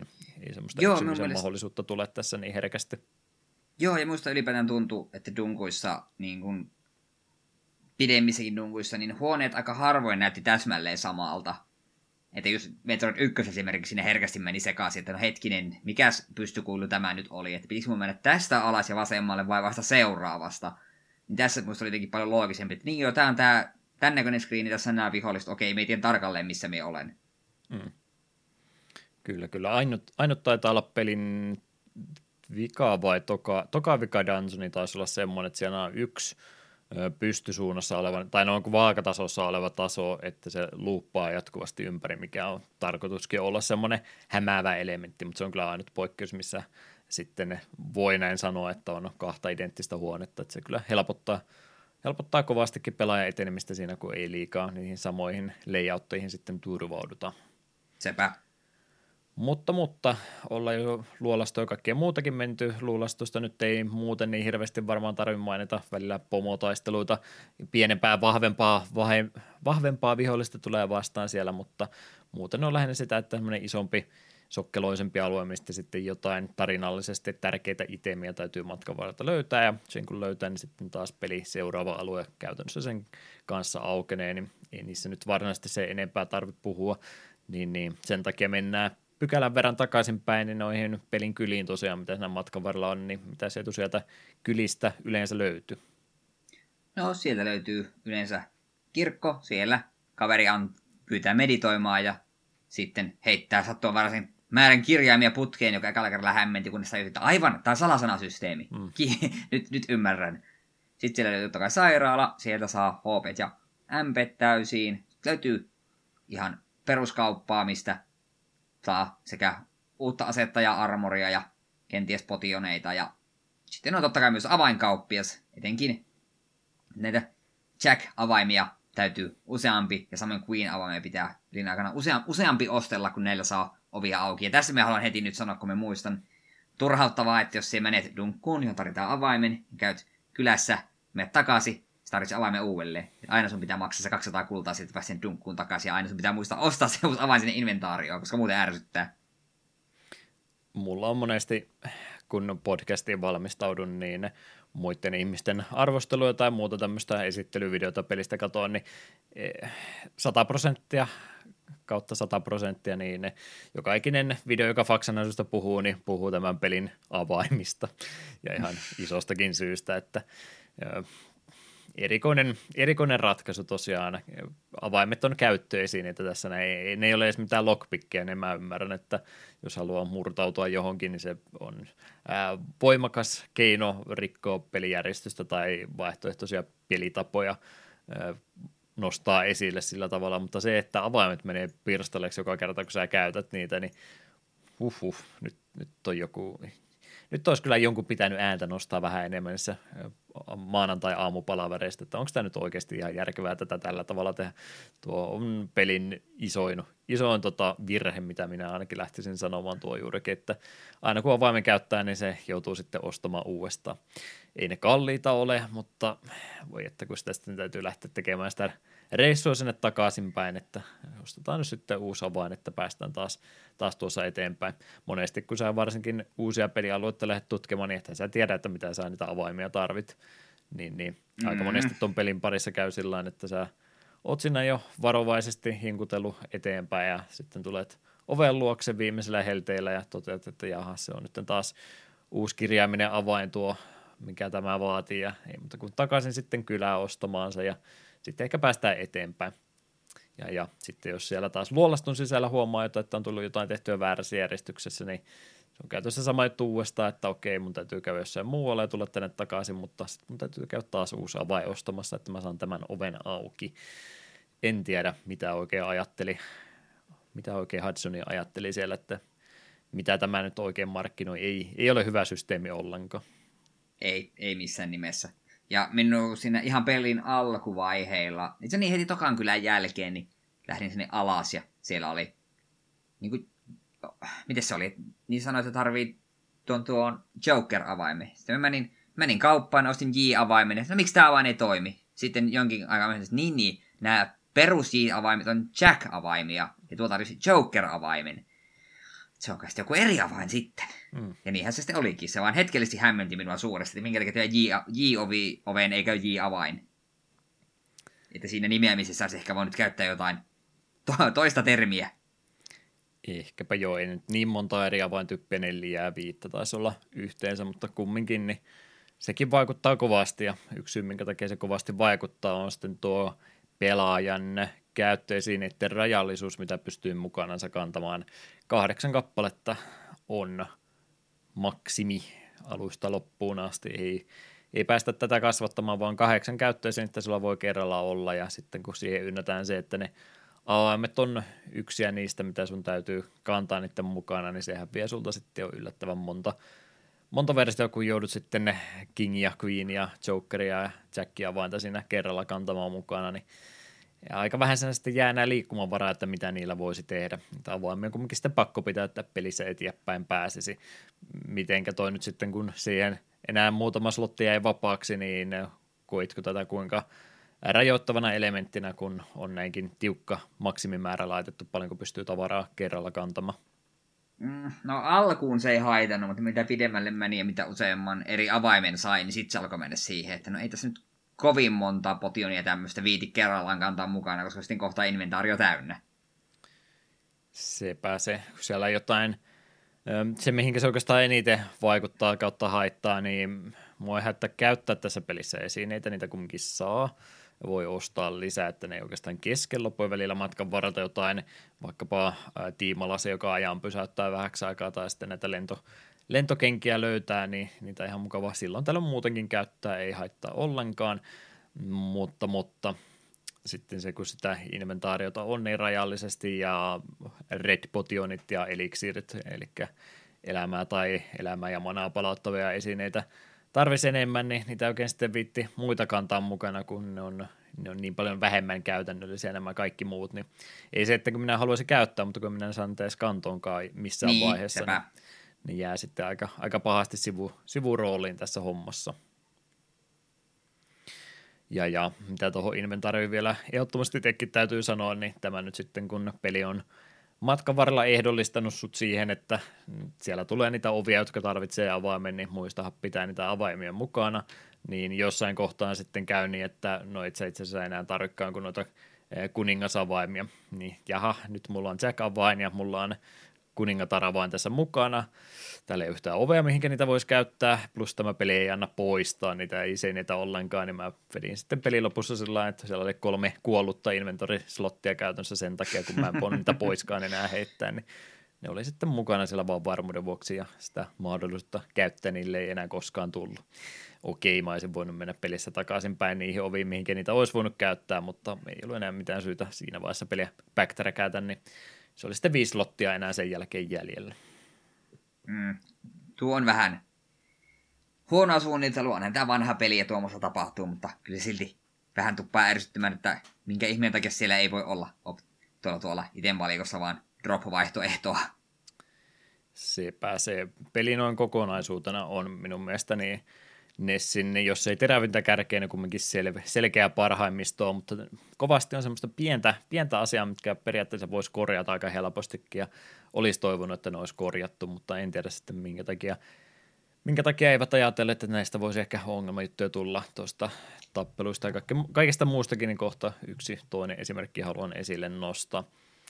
Mutta tosiaan luolastoja kyllä ja muuta tämmöistä siirtymävaihetta tuossa löytyy, niin enimmäkseen kumminkin toimintapohjainen peli meillä siis kyseessä on ja 2D semmoinen sivuuttaen scrollaavaa ja meidän pääsankarilla sitten omat varusteensa päällä on ja päästään miekkaa heiluttelemaan sekä taikuutta tuossa käyttämään, niin mitenkä homma pelitti 2D-taisteluiden puolesta, että oliko tämä elämäsi jännintä toimintapelaamista, mitä olet koskaan aikaisemmin tavannut? No sitä en voi väittää, että onhan tämä pelin kompatti varsin simppeliä, vähän miekalla tökit eteenpäin ja sitten ehkä jotain ranked-taikaa välillä. Ja suurin osa vihollisista toimii todella kaavamaisesti. Jotkut vaan liikkuu edestakaisin, jotkut saattaa hyppiä ja jotkut saattavat jopa pitkään tämän hyökkäyksikin tehdä, niin perus 2D-huttua. Toimii, mutta ei kyllä yhtään mitään säväyttävääkään mukanansa sitten tuo. Sepä. Joo, tässä varmaan sanon vaan. Mutta olisin toivonut, että olisi joku keino mennä kyykkyyn tai lyödä alaspäin, kun mataliin vihollisiin osuit vain loitsuilla, joka oli hiukan raivostuttavaa. Joo. Myöhemmillä aseilla muistaakseni pystyy niitä kaikkein matalimpiakin lyömään sitten lopuksi, mutta varsinkin pelin alussa, niin ei vaan hamman polvet toimi ollenkaan, niin ei mene kyykkyyn, että se vaan pitää sitten väistellä melkeinpä tai sitten taikuutta siinä käyttää. Mutta joo, se sama aihe. Se olin tulossa, että siinä kohtaa, jos noita aikaisempia vertailukohtia saa vielä siihen verrataan, niin siinä kohtaa kyllä Zelda 2 vie selkeästikin voiton, että joo, Zelda 2 on yksinkertainen peli, mutta miettii kuinka paljon se lisää monipuolisuutta niihin vihollisiin ja vihollisten suunnitteluun toiseen, että sä pystyt sitten kyykkyynkin meneen. Niin se ei ole pelkästään, että lyö ja blokkaa joko ylhäältä tai alhaalta, niin yllättävän monipuolinen sitten, kun katsoo, kun sitä ei olekaan yhtäkkiä mukana, niin huomaa se, että kuinka paljon se yksinkertaisemmaksi vielä sitten menee, kun on vaan, että lyö tai kästää taikaa tuosta painikkeesta. Sepä. Kyllä. Joo, peli on tosiaan siis ruudukkopohjainen siinä mielessä, että ruutu ei scrollaa pelaajan mukana ollenkaan, niin peli on käytännössä siis ansaman kokoisista ruuduista rakennettu kokonaisuus, ja siihen tietysti sitten vaikuttaa se, että miten siellä palikat on ripoteltu ja mihinkä viholliset on laitettu, niin siinä mielessä jokainen ruutu on semmoinen oma pieni minihaasteensa, että miten tästä sitten navigoidaan läpi sillä tavalla, että sitä vahinkoja ja muuta ei ottaisi. Minkä takia koko tämmöisen asian edes otan esille, niin mua ei siis se haittaa ollenkaan, että siinä ei ole sitä vapaata vierimistä sekä pysty- että sivuttaissuunnassa. Peli olisi kyllä varmastikin parempi, jos se toimisi näin, ja miksi mä sanon tämän näin, niin johtuu oikeastaan siitä, että peli kumminkin tykkää sekä sen vertikaalisuuden lisäksi niin horisontaalisesti mennään, että välillä mennään sivuttajan välillä mennään pystysuunnassa, mikä on ok, mutta nyt kun meillä on semmoinen valmis ruutu, minkä ympärille meidän täytyy rakentaa pelitila, josta pystyy navigoimaan eteenpäin, ja me tullaan aina jostain tietystä paikkaa, ehkä ylhäältä, ehkä vasemmalta tai jostain muualta sinne ruutuun, niin kertaa kun me sinne ruutuun tullaan, niin viholliset on spawnannut uudestaan, mikä on ihan jees juttu. Tässä pelissä on kokemuspisteet, rahat, tämmöiset jutut olemassa, niin puhutaan kyllä niistäkin kohta ohi menne vielä, mutta viholliset spawnaa uudestaan, ei ole iso juttu muuten, viholliset on aika helppoja ja yksinkertaisia, mutta kun sä tuut aina jostain tietystä paikkaa sinne ruutuun, niin se tarkoittaa sitä, että ne viholliset lähtee aina samasta suuntaan liikkeelle, ja tää on niin kuin joku semmoinen juttu, mikä niin kuin luulisi, että peli tästä tulee vastaan, mutta siellä oli vähän turhan monta ruutua semmoista, että se on tehty joko sillä tavalla, että sä et pysty tikkaita kiipeämään ylös kautta pudottautumaan tikkaita alas ilman, että siellä pörrää joku koko ajan ees takaisin alhaalle, ja sä et voi sille yksinkertaisesti mitään tehdä, kun ottaa vaan vahinkoa siitä suoraan, koska muuten ei sitä turvallisesti saa pois. Ja siellä oli jopa pari semmoista ruutua, että siellä oli joku talo tai muu huoneisto siellä sisällä, minkä päällä se vihollinen spawnaa, eli aina kun sä tulet sieltä talosta ulos, niin ei vaikka samalla freimillä painaisit jotain painiketta, niin ei, kun se ilmestyy se vihollinen aina tuosta kohtaa, niin sä otat aina siitä osumaan, kun sä tulet täältä talosta ulos, niin nämä on vähän semmoisia miinustekijöitä, mikä tästä ruudukkopohjaisuudesta aiheutuu. Joo, se on ongelma. Yksikin esimerkki oli, mä en tiedä pääsikö pelissä niin pitkälle, mutta yhdessä kohtaa on semmoinen paikka, että sä tuut ruutuun tietyltä suunnalta, jos sä oot varsinkin pudonnut sillä, että sulla ei enää wingbootsia, että sä pääsisit lentämäänkään sieltä pois, niin ainut tapa sieltä on kiivetä tikkaita ylös, mutta kun sä kiipeät sen ajan tikkaita ylös, mikä se vaatii, niin siinä tulee vihollinen aina siihen lähelle. Se on semmoinen vihollinen, se on ohjelmoitu sillä, että se pysähtyy semmoiselle etäisyydelle, että se ei pysty sua lyömään, mutta sä oot niitä tikkaissa kiinni, niin sä et oikein pääse sieltä liikahtamaan sillain, että se ei löisi sua, koska se näkee, että aha, sä yrität tulla mun lähelle, niin minäpä lyön sua, kun sä tulit tohon pikselietäisyydelle. Ja sitten kun tässä pelissä on knockback, niin sitten se lyö sut takaisin sinne edelliseen ruutuun, ja sitten yrität kiivetä aina uudestaan, ja siitähän se luuppi sitten alkaa. Että sen pystyy ratkaisemaan senkin ruudun sillä, että just sopivasti näpäyttää D-padista ylöspäin, että sä pääset siihen normaaliin lyöntiasentoon, että sä voit siltä paikalta lyödä, mutta jos sä et osaa sitä just oikean voimakkuista D-padin painosta tehdä, niin sä vaan ikuisesti putoat sinne edelliseen ruutuun takaisin ja asialle ei voi mitään tehdä. Tämmöisiä pieniä yksityiskohtia, niin tämä on just ärsyttävä. Peli on niin kuin siis kokonaisuutena tosi hyvä peli, mutta ei perkele, kun nämä tikut pistää silmään vähän turhan monesta paikkaan sitten kumminkin. Mm. Kyllä. Tosiaan vihollisia muita tappaessa, niin rahaa tietysti saadaan, varusteita ostetaan kylästä sitten sitä myötä. Koitko koskaan, että sulla olisi rahat ollut niin tiukolla, että et saanut säännöllisesti päivitettyä varustelua, kaikkea muuta ostettua, mitä olisit halunnut, että joudutko kuinka paljon pelissä grindaamaan sitten ihan vaan rahan takia? No vähän sille, että uuteen kylään kun tulee ja huomaa, että ahaa, haluan täältä uuden armorin, no pitää vähän käydä grindailemassa, mutta yleensä se oli aika nopeeta ja sitten se mun täytyy kyllä myöntää, että en sä jaksanut googlettaa, mitä ihmettä tämä experience teki. Siihen tietyn experience-pisteen määrän kun sait, menit juttelemaan kirkossa, niin se antoi sulle uuden arvonimen. Mihin se vaikutti? Tässä pelissä joo. On siis tittelisysteemi olemassa ja ainut mihinkä se vaikuttaa, siitä ei saa mitään stattipisteitä, ei rupea ihmiset kertoa mitään uusia asioita tai muuta. Se on ainut mihinkä se vaikuttaa, niin se on siihen sun salasanasysteemiin, että mistä sä aloitat. Eli aina kun sä saat tittelin, niin sä saat semmoisen pseudotallennustilan, eli jos sulla on joku parempi titteli, niin kun sä kuolet kautta aloitat pelin salasanalla uudestaan, niin sulla on semmoinen tietty aloituspiste, tietty määrä rahaa esimerkiksi, mitä sä saat joka kerta, kun sä sen peli aloitat, ja mitä isompi titteli sulla on, niin se enemmän sä saat sitten kultaa aina aluksi, mitä voi periaatteessa huijata sillä tavalla, että jos sä käyt parhaalla tittelillä ostamassa jonkun 10 000 varusteen, sä menet kuolemaan seuraavaan ruutuun ja herät henkiin, ei mulla 15 000 taas rahaa, ei mennä ostoksille taas uudestaan. Okei, koska sitä me yritin niinku tehdä tieteellistä tutkimusta, kun jossain kohtaa oli, että hei, mulla on tarpeeksi, tai nyt me saan ihan kohta tämän uuden tittelin ja huvikseen grindellaan vielä toisen tittelin verran, katsotaan, että tarviiko mikään vihollinen minkä verran vähemmän osumaan kuolemiseen. Ei mitään eroa, ihan yhtä monta iskua meni viholliseen ja sitten olin hämmentynyt. Joo, se on ihan hieno idea mun mielestä, joo. Yleensä toki me kaivataan, että me saataisiin jotain numeroiden pitäminen ylös, että minä jaksaisin pelata tätä peliä pitkiä aikoja, mutta se, että se ei tässä varsinaisesti mihinkään suoranaisesti vaikuta, ainoastaan siihen, että tosiaan pääsee jatkamaan sitten, niin kyllä se semmoinen pienikin kannuste mua auttaa, että jos huomasin, että olen saamassa kohta leveliin, niin kyllä mä yleensä jäin sitten sen levelin loppuasti ottamaankin ja sitten vasta jatkamaan seikkailussa eteenpäin, niin niitä kuolemiakin silloin tällöin kumminkin tuli, niin se oli semmoinen pieni turvaverkko olemassa, että vähän vähemmän harmitti, kun tiesi, että mulla nyt ainakin osa näistä rahoista, mitä olin kerännyt matkan varrella, niin palautuu sitten automaattisesti. Niin kyllä semmoinen pieni suoja siitä sitten tulee, kun sä sitäkin jaksat kerätä. Mm.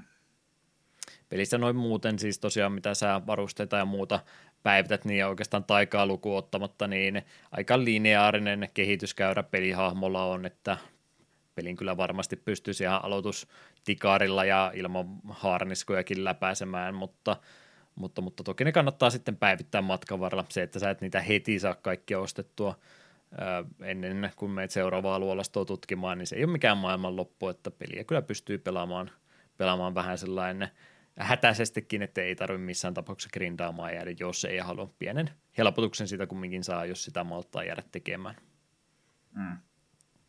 Ja grindaaminen muutenkin tässä pelissä tosiaan tosi nopeata on, kun ne viholliset sitten spavnaa uudestaan, niin tästä pelistä kyllä jokainen ihminen löytää sitten semmoisen suosikkiruutunsa, mitä menee vaan ees takaisin ja tappaa ne samat 2-3 vihollista nopsaan pois ja tulee sinne ruutuun aina uudestaan, niin ei ole semmoisia tuntikausien urakoita se, jos sä haluat jäädä jonkun uuden kilven hommaamaan, että enemmänkin 5 minuutin homma, sanotaanko näin, että nopeatempoinen peli siinä mielessä tuo on. Kyllä. Jep.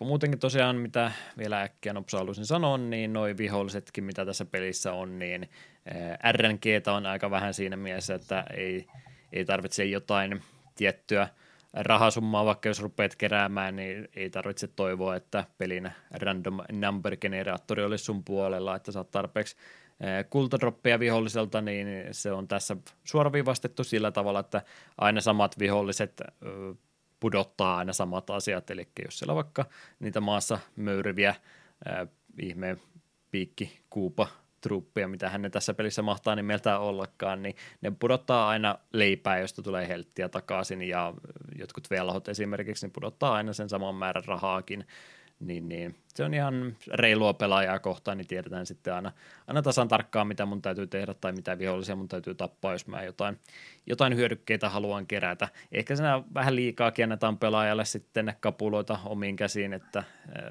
Red Potionit on tosi hyödyllisiä varsinkin pelin loppupuolella, mutta jos sä muistat sen yhden ruudun, missä on vaikkapa 2 tai 3 vihollista, näitä helposti tapettavia vihollisia, jotka droppaa aina 100 varmasti helttiä, niin se on käytännössä semmoinen ilmainen pysäkkipaikka siinä, niin että nyt näyttää pahalta, mutta mäpäs menen tuohon edelliseen ruutuun tappaa näitä vihollisia niin kauan, kunnes mulla on heltit taas täynnä, niin se on aika reilua, sanotaanko näin.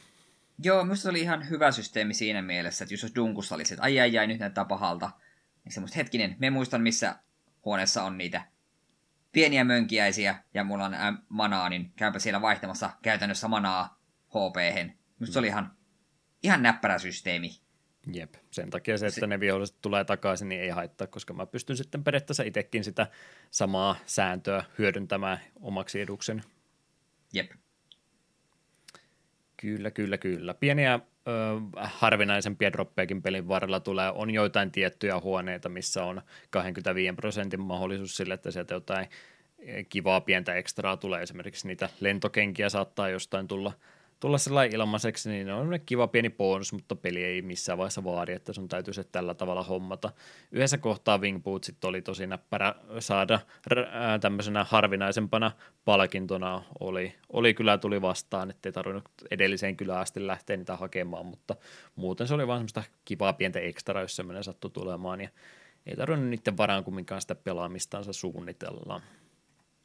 Joo, ja minusta se oli siinä mielessä näppärä, että itse tätä ei käynyt, mutta ihan jo ekassa dunkussa, niin tietyssä huoneessa saattoi käydä tätä chanssia ja sait sen tämän hakun, mitä tarvitsit etenemiseen, joka normaalisti bossi droppaa, mutta jos sillä käy tuuri, se pystyt saamaan sen siinä aiemmassa huoneessa ja sinun ei tarvitse mennä haastaa bossia ollenkaan. Mm.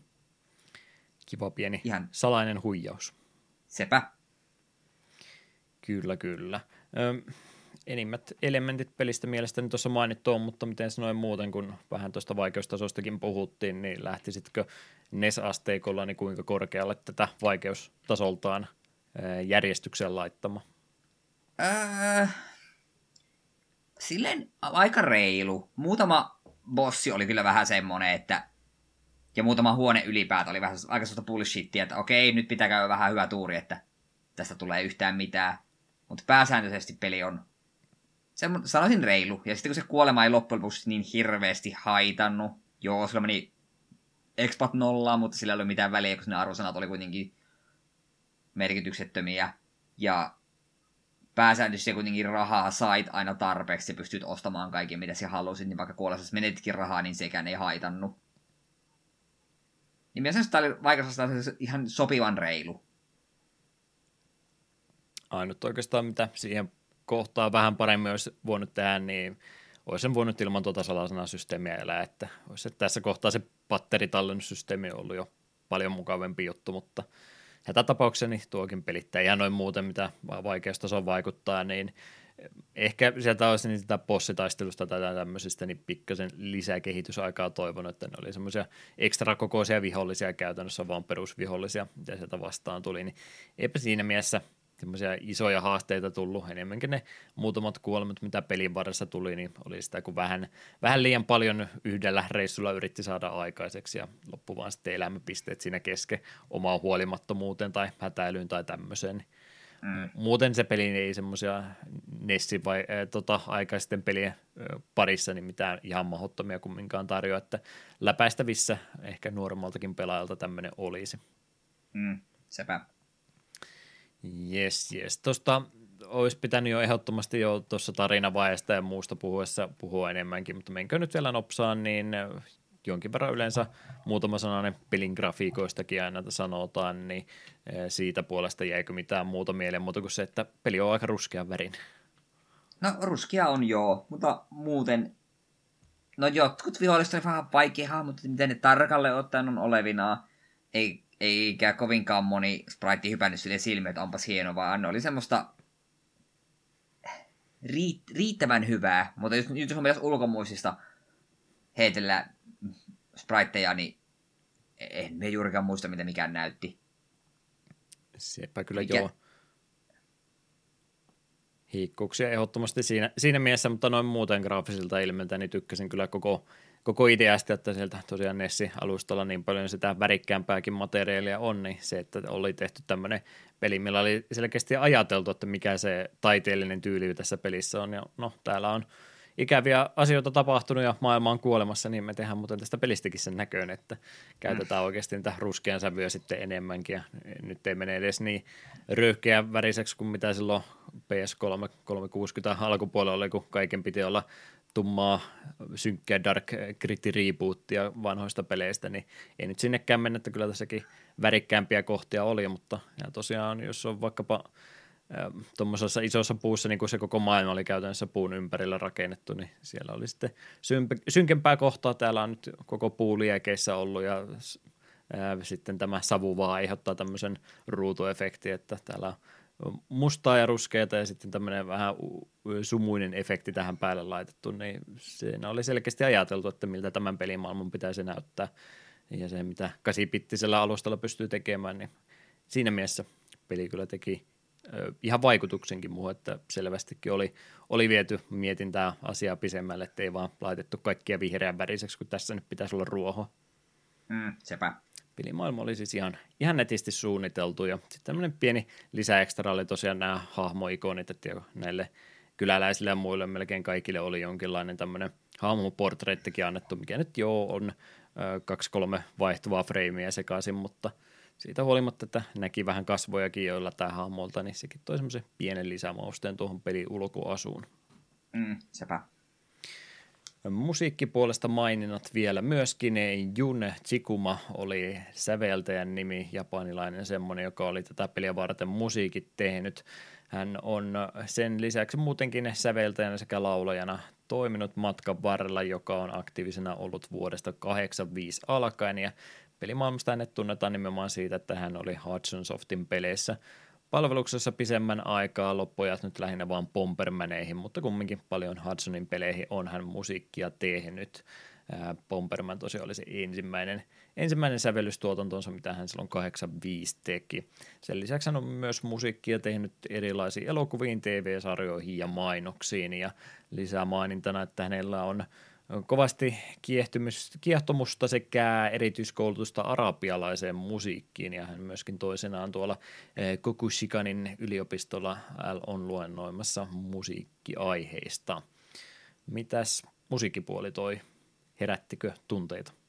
No musiikista pitää heti ekana mainita se, että silloin, milloin se nyt olikaan, kun tätä ensimmäisen kerran pelailin, rupesin pelaamaan ja oli koneesta äänet päällä, niin olin pelannut ehkä minuutin, niin vaimo kommentoi vieressä, nyt kuulostaa muinaiselta. Ja tarkoitin tätä siis kaikilla hyvällä, että sanoi, että kuulosti vanhalta peliltä. Ja niinhän se kuuluukin. Minulle se jäi vaan mieleen, että muinainen. Se on tämän pelin musiikille se termi, joka minulle ikuisesti jää mieleen. Mutta siis oikein mainiota Nessi-sävellystä. Juurikin silleen, että ei ollut mitään yhdentekevää ärsyttävää piipitystä, vaan semmoista, mikä oikeasti jopa jäi vähän mieleen. Pidin. Ihan peliä varten selkeästi sävellettykin, mitä itsekin tuolla tarkoitan sitä, niin ei ollut nimenomaan sitä, että nyt vedetään semmoista jumputusta tästä koneesta, että kaikki huomio menee sinne musiikin puolelle, että ei ollut niin semmoista ikonista sävellystä siellä joukossa, että voisin ruveta jostain Bloody Tearsista tai tommosesta Zelda Overworld-tunnarista fiilistelemään, että mitään sen tasosta sieltä ei löytynyt, mutta selvästikin ei niin kuin jalkoihin jää missään tapauksessa, että on todella pätevä soundtrack, se vaan sellainen sitä valokeilaa vie siltä peliltä missään vaiheessa pois, niin siinä mielessä toimii hyvin ja monipuolinen, on yllättävän paljon musiikkia, tuosta pelistä kumminkin löytyy erilaisia semmoisia, niin missään vaiheessa ei päässyt myöskään kyllästymään niihin, että valikoimaa oli hyvin ja se sopii tuohon pelin teemaan mainiosti, niin peukkua ylöspäin kyllä ehdottomasti, että hyvät musiikit oli tätä varten kyllä luotu. Jep. Mitäs muuta sitten pelistä vielä pääsisi mainitsemaan? Ainakin yksi, mitä nyt ei oikein enää huonon suunnittelunkaan voi laittaa, vaan menee nyt jo ihan ohjelmointivirheen puolelle. Monet ovat tästä huomattaneet, mutta huomautetaan mekin, että tuossa yhdessä vaiheessa peliä on sitten tämmöinen vaihtoehtoinen esine, minkä pystyy keräämään halutessansa, ja kyseinen esine on ihan pendantiksi tämmöiseksi kaulakoruksi nimetty, mikä on kahden semmoisen aiemmin taistelun pomovihollisen perässä, eli yhden kerran tietty pomo esiintyy ja sitten yhdessä luodostuksessa pistetään haasteeksi, että vedäpäs 2 putkeen samanmoista, niin niiden takana on sitten tämä pendantti sinne olemassa, ja se oli semmoinen kiva pieni bonus pelaajalle, että jos käyt nämä sivureitiltä pomoviholliset hoitelemassa, niin saat esineen, joka nostaa sun hyökkäysvoimaa, mutta kuinka ollakaan, niin se oli sitten koodattu sillä tavalla, että se laskee sun attack poweri, että hieno palkinto. Onnistuit päihittämään pomoviholliset ja nyt sä oot vielä heikompi. Tää on vähän sama, miten tuossa ekan generaation Pokemonissa kanssa. Focus Energy piti nostaa Critical Chance, mutta se laski sitä. Joo, se... Mä en tiedä, onko se, en ole valitettavasti pelikoodeja tai muutenkaan niin kovasti ymmärtäisin, mutta mitenkä se minulle ja monille muille oli yrittänyt erilaiset YouTubettajat selittää, niin käytännössä sulla on se pendantti jo käytössä pelin alusta asti, ja sen piti niin kuin miten mä nyt sanoisin, että se on ohjelmoitu sillä, että se niinku on olemassa se pendantin tiedot pelin alusta asti, ja se olisi ensin niinku pois päältä, ja sitten sä löydät se esineen, niin sitten se vasta nämä tietyt rivit koodista tulee voimaan, että se lukee nämäkin, mutta siinä on sitten joku, onko se sitten se järjestys, miten se koodi on kirjoitettu vai mikä siihen vaikuttaa, mutta sitten se aiheuttaakin sen, että sulla on käytännössä se pendantti jo käytössä pelin alusta asti, ja sitten kun sä saat sen, niin sitten se pyörähtääkin väärinpäin, että nyt se on sulla pois päältä, kun se pitäisikin olla aktiivisena. Se on se ongelma siinä sitten, että periaatteessa peli on alkupäästä helpompi kuin sen pitäisi olla, ja sitten se vaikeutuu loppua kohden tarpeettomasti, kun sen pitäisi tietyllä tapaa vähän tasottuakin jopa sen pendantin avulla, mutta onnettomuudessa tämä vaihtoehtoinen esine ja tämän tiedettyön niin kun näette tuommoisen kaulakorun yhden huoneen perällä, kun tietysti lähdette innolla tätä peliä tämän jakson jälkeen kokeilemaan, niin älkää ottako sitä, se vaan haittaa. Ei se maailmanloppua tee, se on lähinnä, että viholliset kuolee tai kestää yhden lyönnin enemmän, mutta pieni haitta on, jotain haittaa myöskin, niin jos haluaa peliä helpottaa, niin ei tarvitse ottaa sitä, ei vaikuta lopputulokseen mitenkään. Kyllä. Ja kuten tuossa tosiaan tuli mainittua, niin Dragon Slayerin eri variaatiota niin paljon matkan varrella on, niin en aio ruveta nyt Eetua pistää listaamaankaan näitä pelejä enempää. Kyllä Xanadun nimeä monesta muustakin pelistä löytyy ja valtaosa niistä ei ole englanniksi käännetty. Mutta näillä puheilla ja tunnelmilla, niin mitäs mieltä Eetu nyt sitten olisi kokonaisuutena Faxanadusta? Jäikö hyvä fiilis pusero? Kyllä itse asiassa jäi. Kyllä minä nyt oletinkin, että tämä olisi sellainen perushyvän esipeli, ja yllätyin seurassa, että tämähän oli jopa sitäkin parempi. Et jatkossa, kun mietin Nessin merkkiteoksia, niin voin jopa itsekin tämän mainita sen sijaan, että pohtia, että niin joo, on sekaan joku Faxanadukin olemassa. Kyllä tämä mun mielestä, että jos niin kun vanhoista Nessipeleistä tykkää, vanhoista tai tämmöisistä pienistä roolipelielementeistä, ja jostain syystä tätä ei ole pelannut, kuten esimerkiksi minä, niin ehdottomasti tutustumisen arvoni. Hieno teos, 2 peukaloa.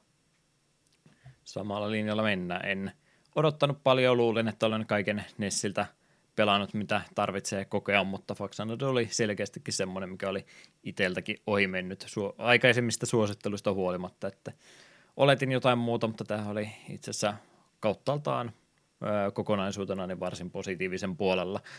Tuossa paljon oltiin, nitpikattiin tietyistä asioista, mitä nyt nostelin, mutta näin kokonaisuuden kannalta niin ei kokonaisarvosanaa niin paljon alas vie, että nämä tämmöiset pienet lapsukset kautta ehkäpä jopa suunnitteluvirheet, niin ei sitä omaa peli-iloa missään vaiheessa vienyt, ja innolla pelasinkin peli ihan loppuun asti, mitä ikävä harvoin tulee podcastiin valmistautuessa tehtyäkään, että hyvät pisteet.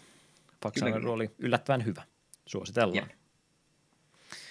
Näillä puheilla, näillä tunnelmilla, niin ennen tuota viimeistä musiikkitaukoa, niin se, minkä ympärille se on rakennettu, niin sehän on tietysti Takapölkyn toistolista. Ja viime kerralla oli tuolta Tomb Raiderin pääteemaa ehdotettu meille jatkoksi, ja kyseinen kappaleen valinta oli niin hankala meidän kuuntelijoille, että nyt ei tullut edes ehdotuksia sen jälkeen, että mitä laitetaan, niin nyt turvaudumme siihen hätävaraan, että Eetu kun oli pelivalinnankin tehnyt, niin käytetäänpäs tämmöistä sääntöä, että joudut nyt sitten toistolistalle itsekin jotain laittamaan. Tämä nyt ei toki haittaa, jos ei näitä aina tule. Tietysti aina priorisoimme, jos sieltä jotain muuta tulee, mutta nyt kun Eetu pääsi valkkaamaan, niin mitäs pistit sinne? Joo, tosiaan Tomb Raider oli viimeksi, ja koska Tomb Raiderissa on vahva naispääosa, niin rupesin miettimään, että mitäs muita naispäähahmoja videopeleissä on, ja valitsin jonkun ehkä vähemmän tunnetun, mutta itselleni rakkaan pelisarjan, mitä Valkyrie Profileia, etenkin tämän kakkososan. Kakkososan keulassahan on Alicia-niminen prinsessa, hän on varsin epävarma ja ujo hahmo, johtuen siitä, että hän suurimman osan elämästään vettänyt vankina erillään muista ihmisistä, ja häntä pidetään vankina, koska hänen sisällään on Valkyrie ja Silmerian sielu, joka pyrkii vaikuttamaan Alician päätöksiin. Ja lopulta tämä Silmeria onnistuu kuitenkin palaamaan Alician sen verran rohkeutta, että hän pakenee tästä vankilastaan ja kohtaa ulkomaailman. Ja pelin edetessä Alicia oppii sitten itsekin tekemään päätöksiä ilman, että Silmerian täytyy jatkuvasti maanitella niskan takana. Ja lopulta heidän tämä välinen kanssakäyminenkin muuttuu pakollisesta kumppanuudeksi, jota molemmat osaavat sitten arvostaa. Pelin soundtrack on aivan käsittämättömän kova, ja siitä on vastuussa Motoi Sakuraba, ja hänhän on tunnettu muun muassa Dark Soulsista ja muutamasta muustakin tällaisesta ihan ok pelisarjasta.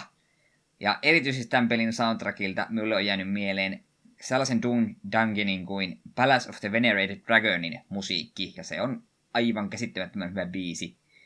Ja minä haluan hyödyntää jokaisen tilaisuuden, mitä minä vaan voin kehuakseni Valkyrie Profile 2. Menkää ja pelatkaa, ja sitä odotellessani kuunnelkaa kappale nimeltä Disturb the Doubtful Sleep.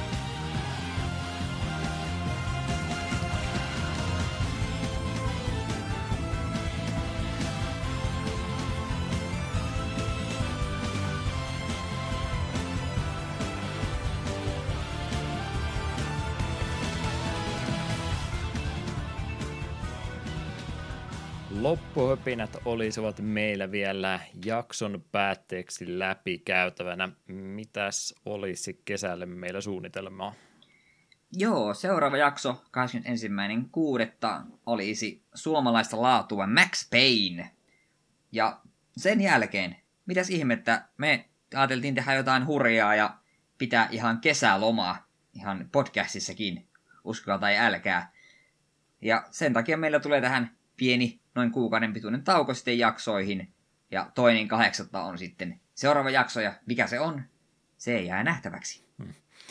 Jääkö vielä salaisuudeksi käsi ylös virheen merkiksi, vai mitenkä sitä nykyaikana tapana sanoa, ei ollut edes Eetu oli ihan innoissaan vetämässä jatkuvaa ikuista putkea eteenpäin, ja mulle tuli vaan itse nyt semmoinen olo, että Voisi pikkuhiljaa semmoisen pienen tauonkin pitää, olihan meillä alkuudesta yksi yllätystauko välissä ja siitä oikeastaan tulikin semmoinen fiilis, että ei tämä nyt mikään mahdoton ajatus olisi, jos joskus voisi pitää vähän rauhaakin siitä, että itsellä nyt tietyllä tapaa on semmoinen jatkuva sykli päällä, että sunnuntaina podcasti valmiiksi ehkä samana iltana tai seuraavana editoi, siinä on ehkä semmoinen Pari päivää, kun voi olla ihan, että ei tarvitse miettiä ollenkaan. Sitten rupeaa jo saman viikon torstai-perjantaille sanoa, että kai se nyt sitten täytyy taas seuraavaan ruveta jakson valmistautumaan. Niin on tässä ainakin itse tämän vuoden puolella huomannut, että on ruvennut vähän enemmän ja enemmän lipsumaan tuo panostaminen per jakso, että mitä sitten malttaa tehdä. Ja toki nyt muutenkin ollaan jo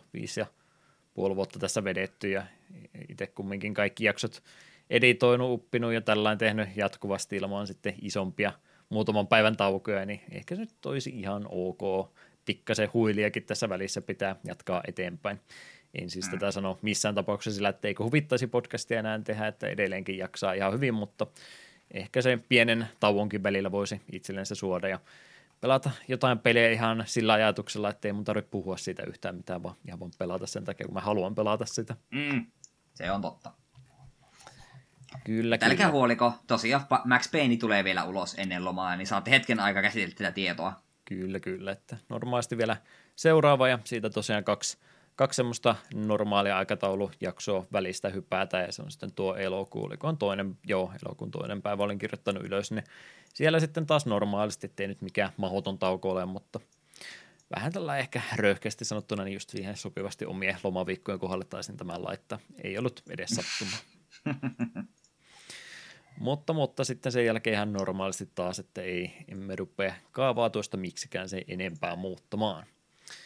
Mitä sitten yhteydenottokanavia vielä, mistä meidät kiinni saa nyt ja tauolla ja sen jälkeenkin. Takapölkky.wordpress.com, takapölkky@gmail.com ilman öönpisteitä. Facebook, Twitter ja Discord ovat ne parhaimmat toki näistä vaihtoehdoista, mistä sitten kiinni saisi. Ei kai siinä. Kai meillä materiaali rupeaisi olemaan läpikäytynä jälleen. Kiitos ja kumarus jakson kuuntelusta ja Eetu appelsiinipaidassansa jotain kaunista virkettä tähän loppuun vielä. Eihän me tähän nyt yhtään valmistautunut taaskaan. Koska me kehitin sen alkukysymyksen, niin etkö siihen voisi nyt heittää tähän loppusanat? C-vitamiini on tärkeää kesälläkin.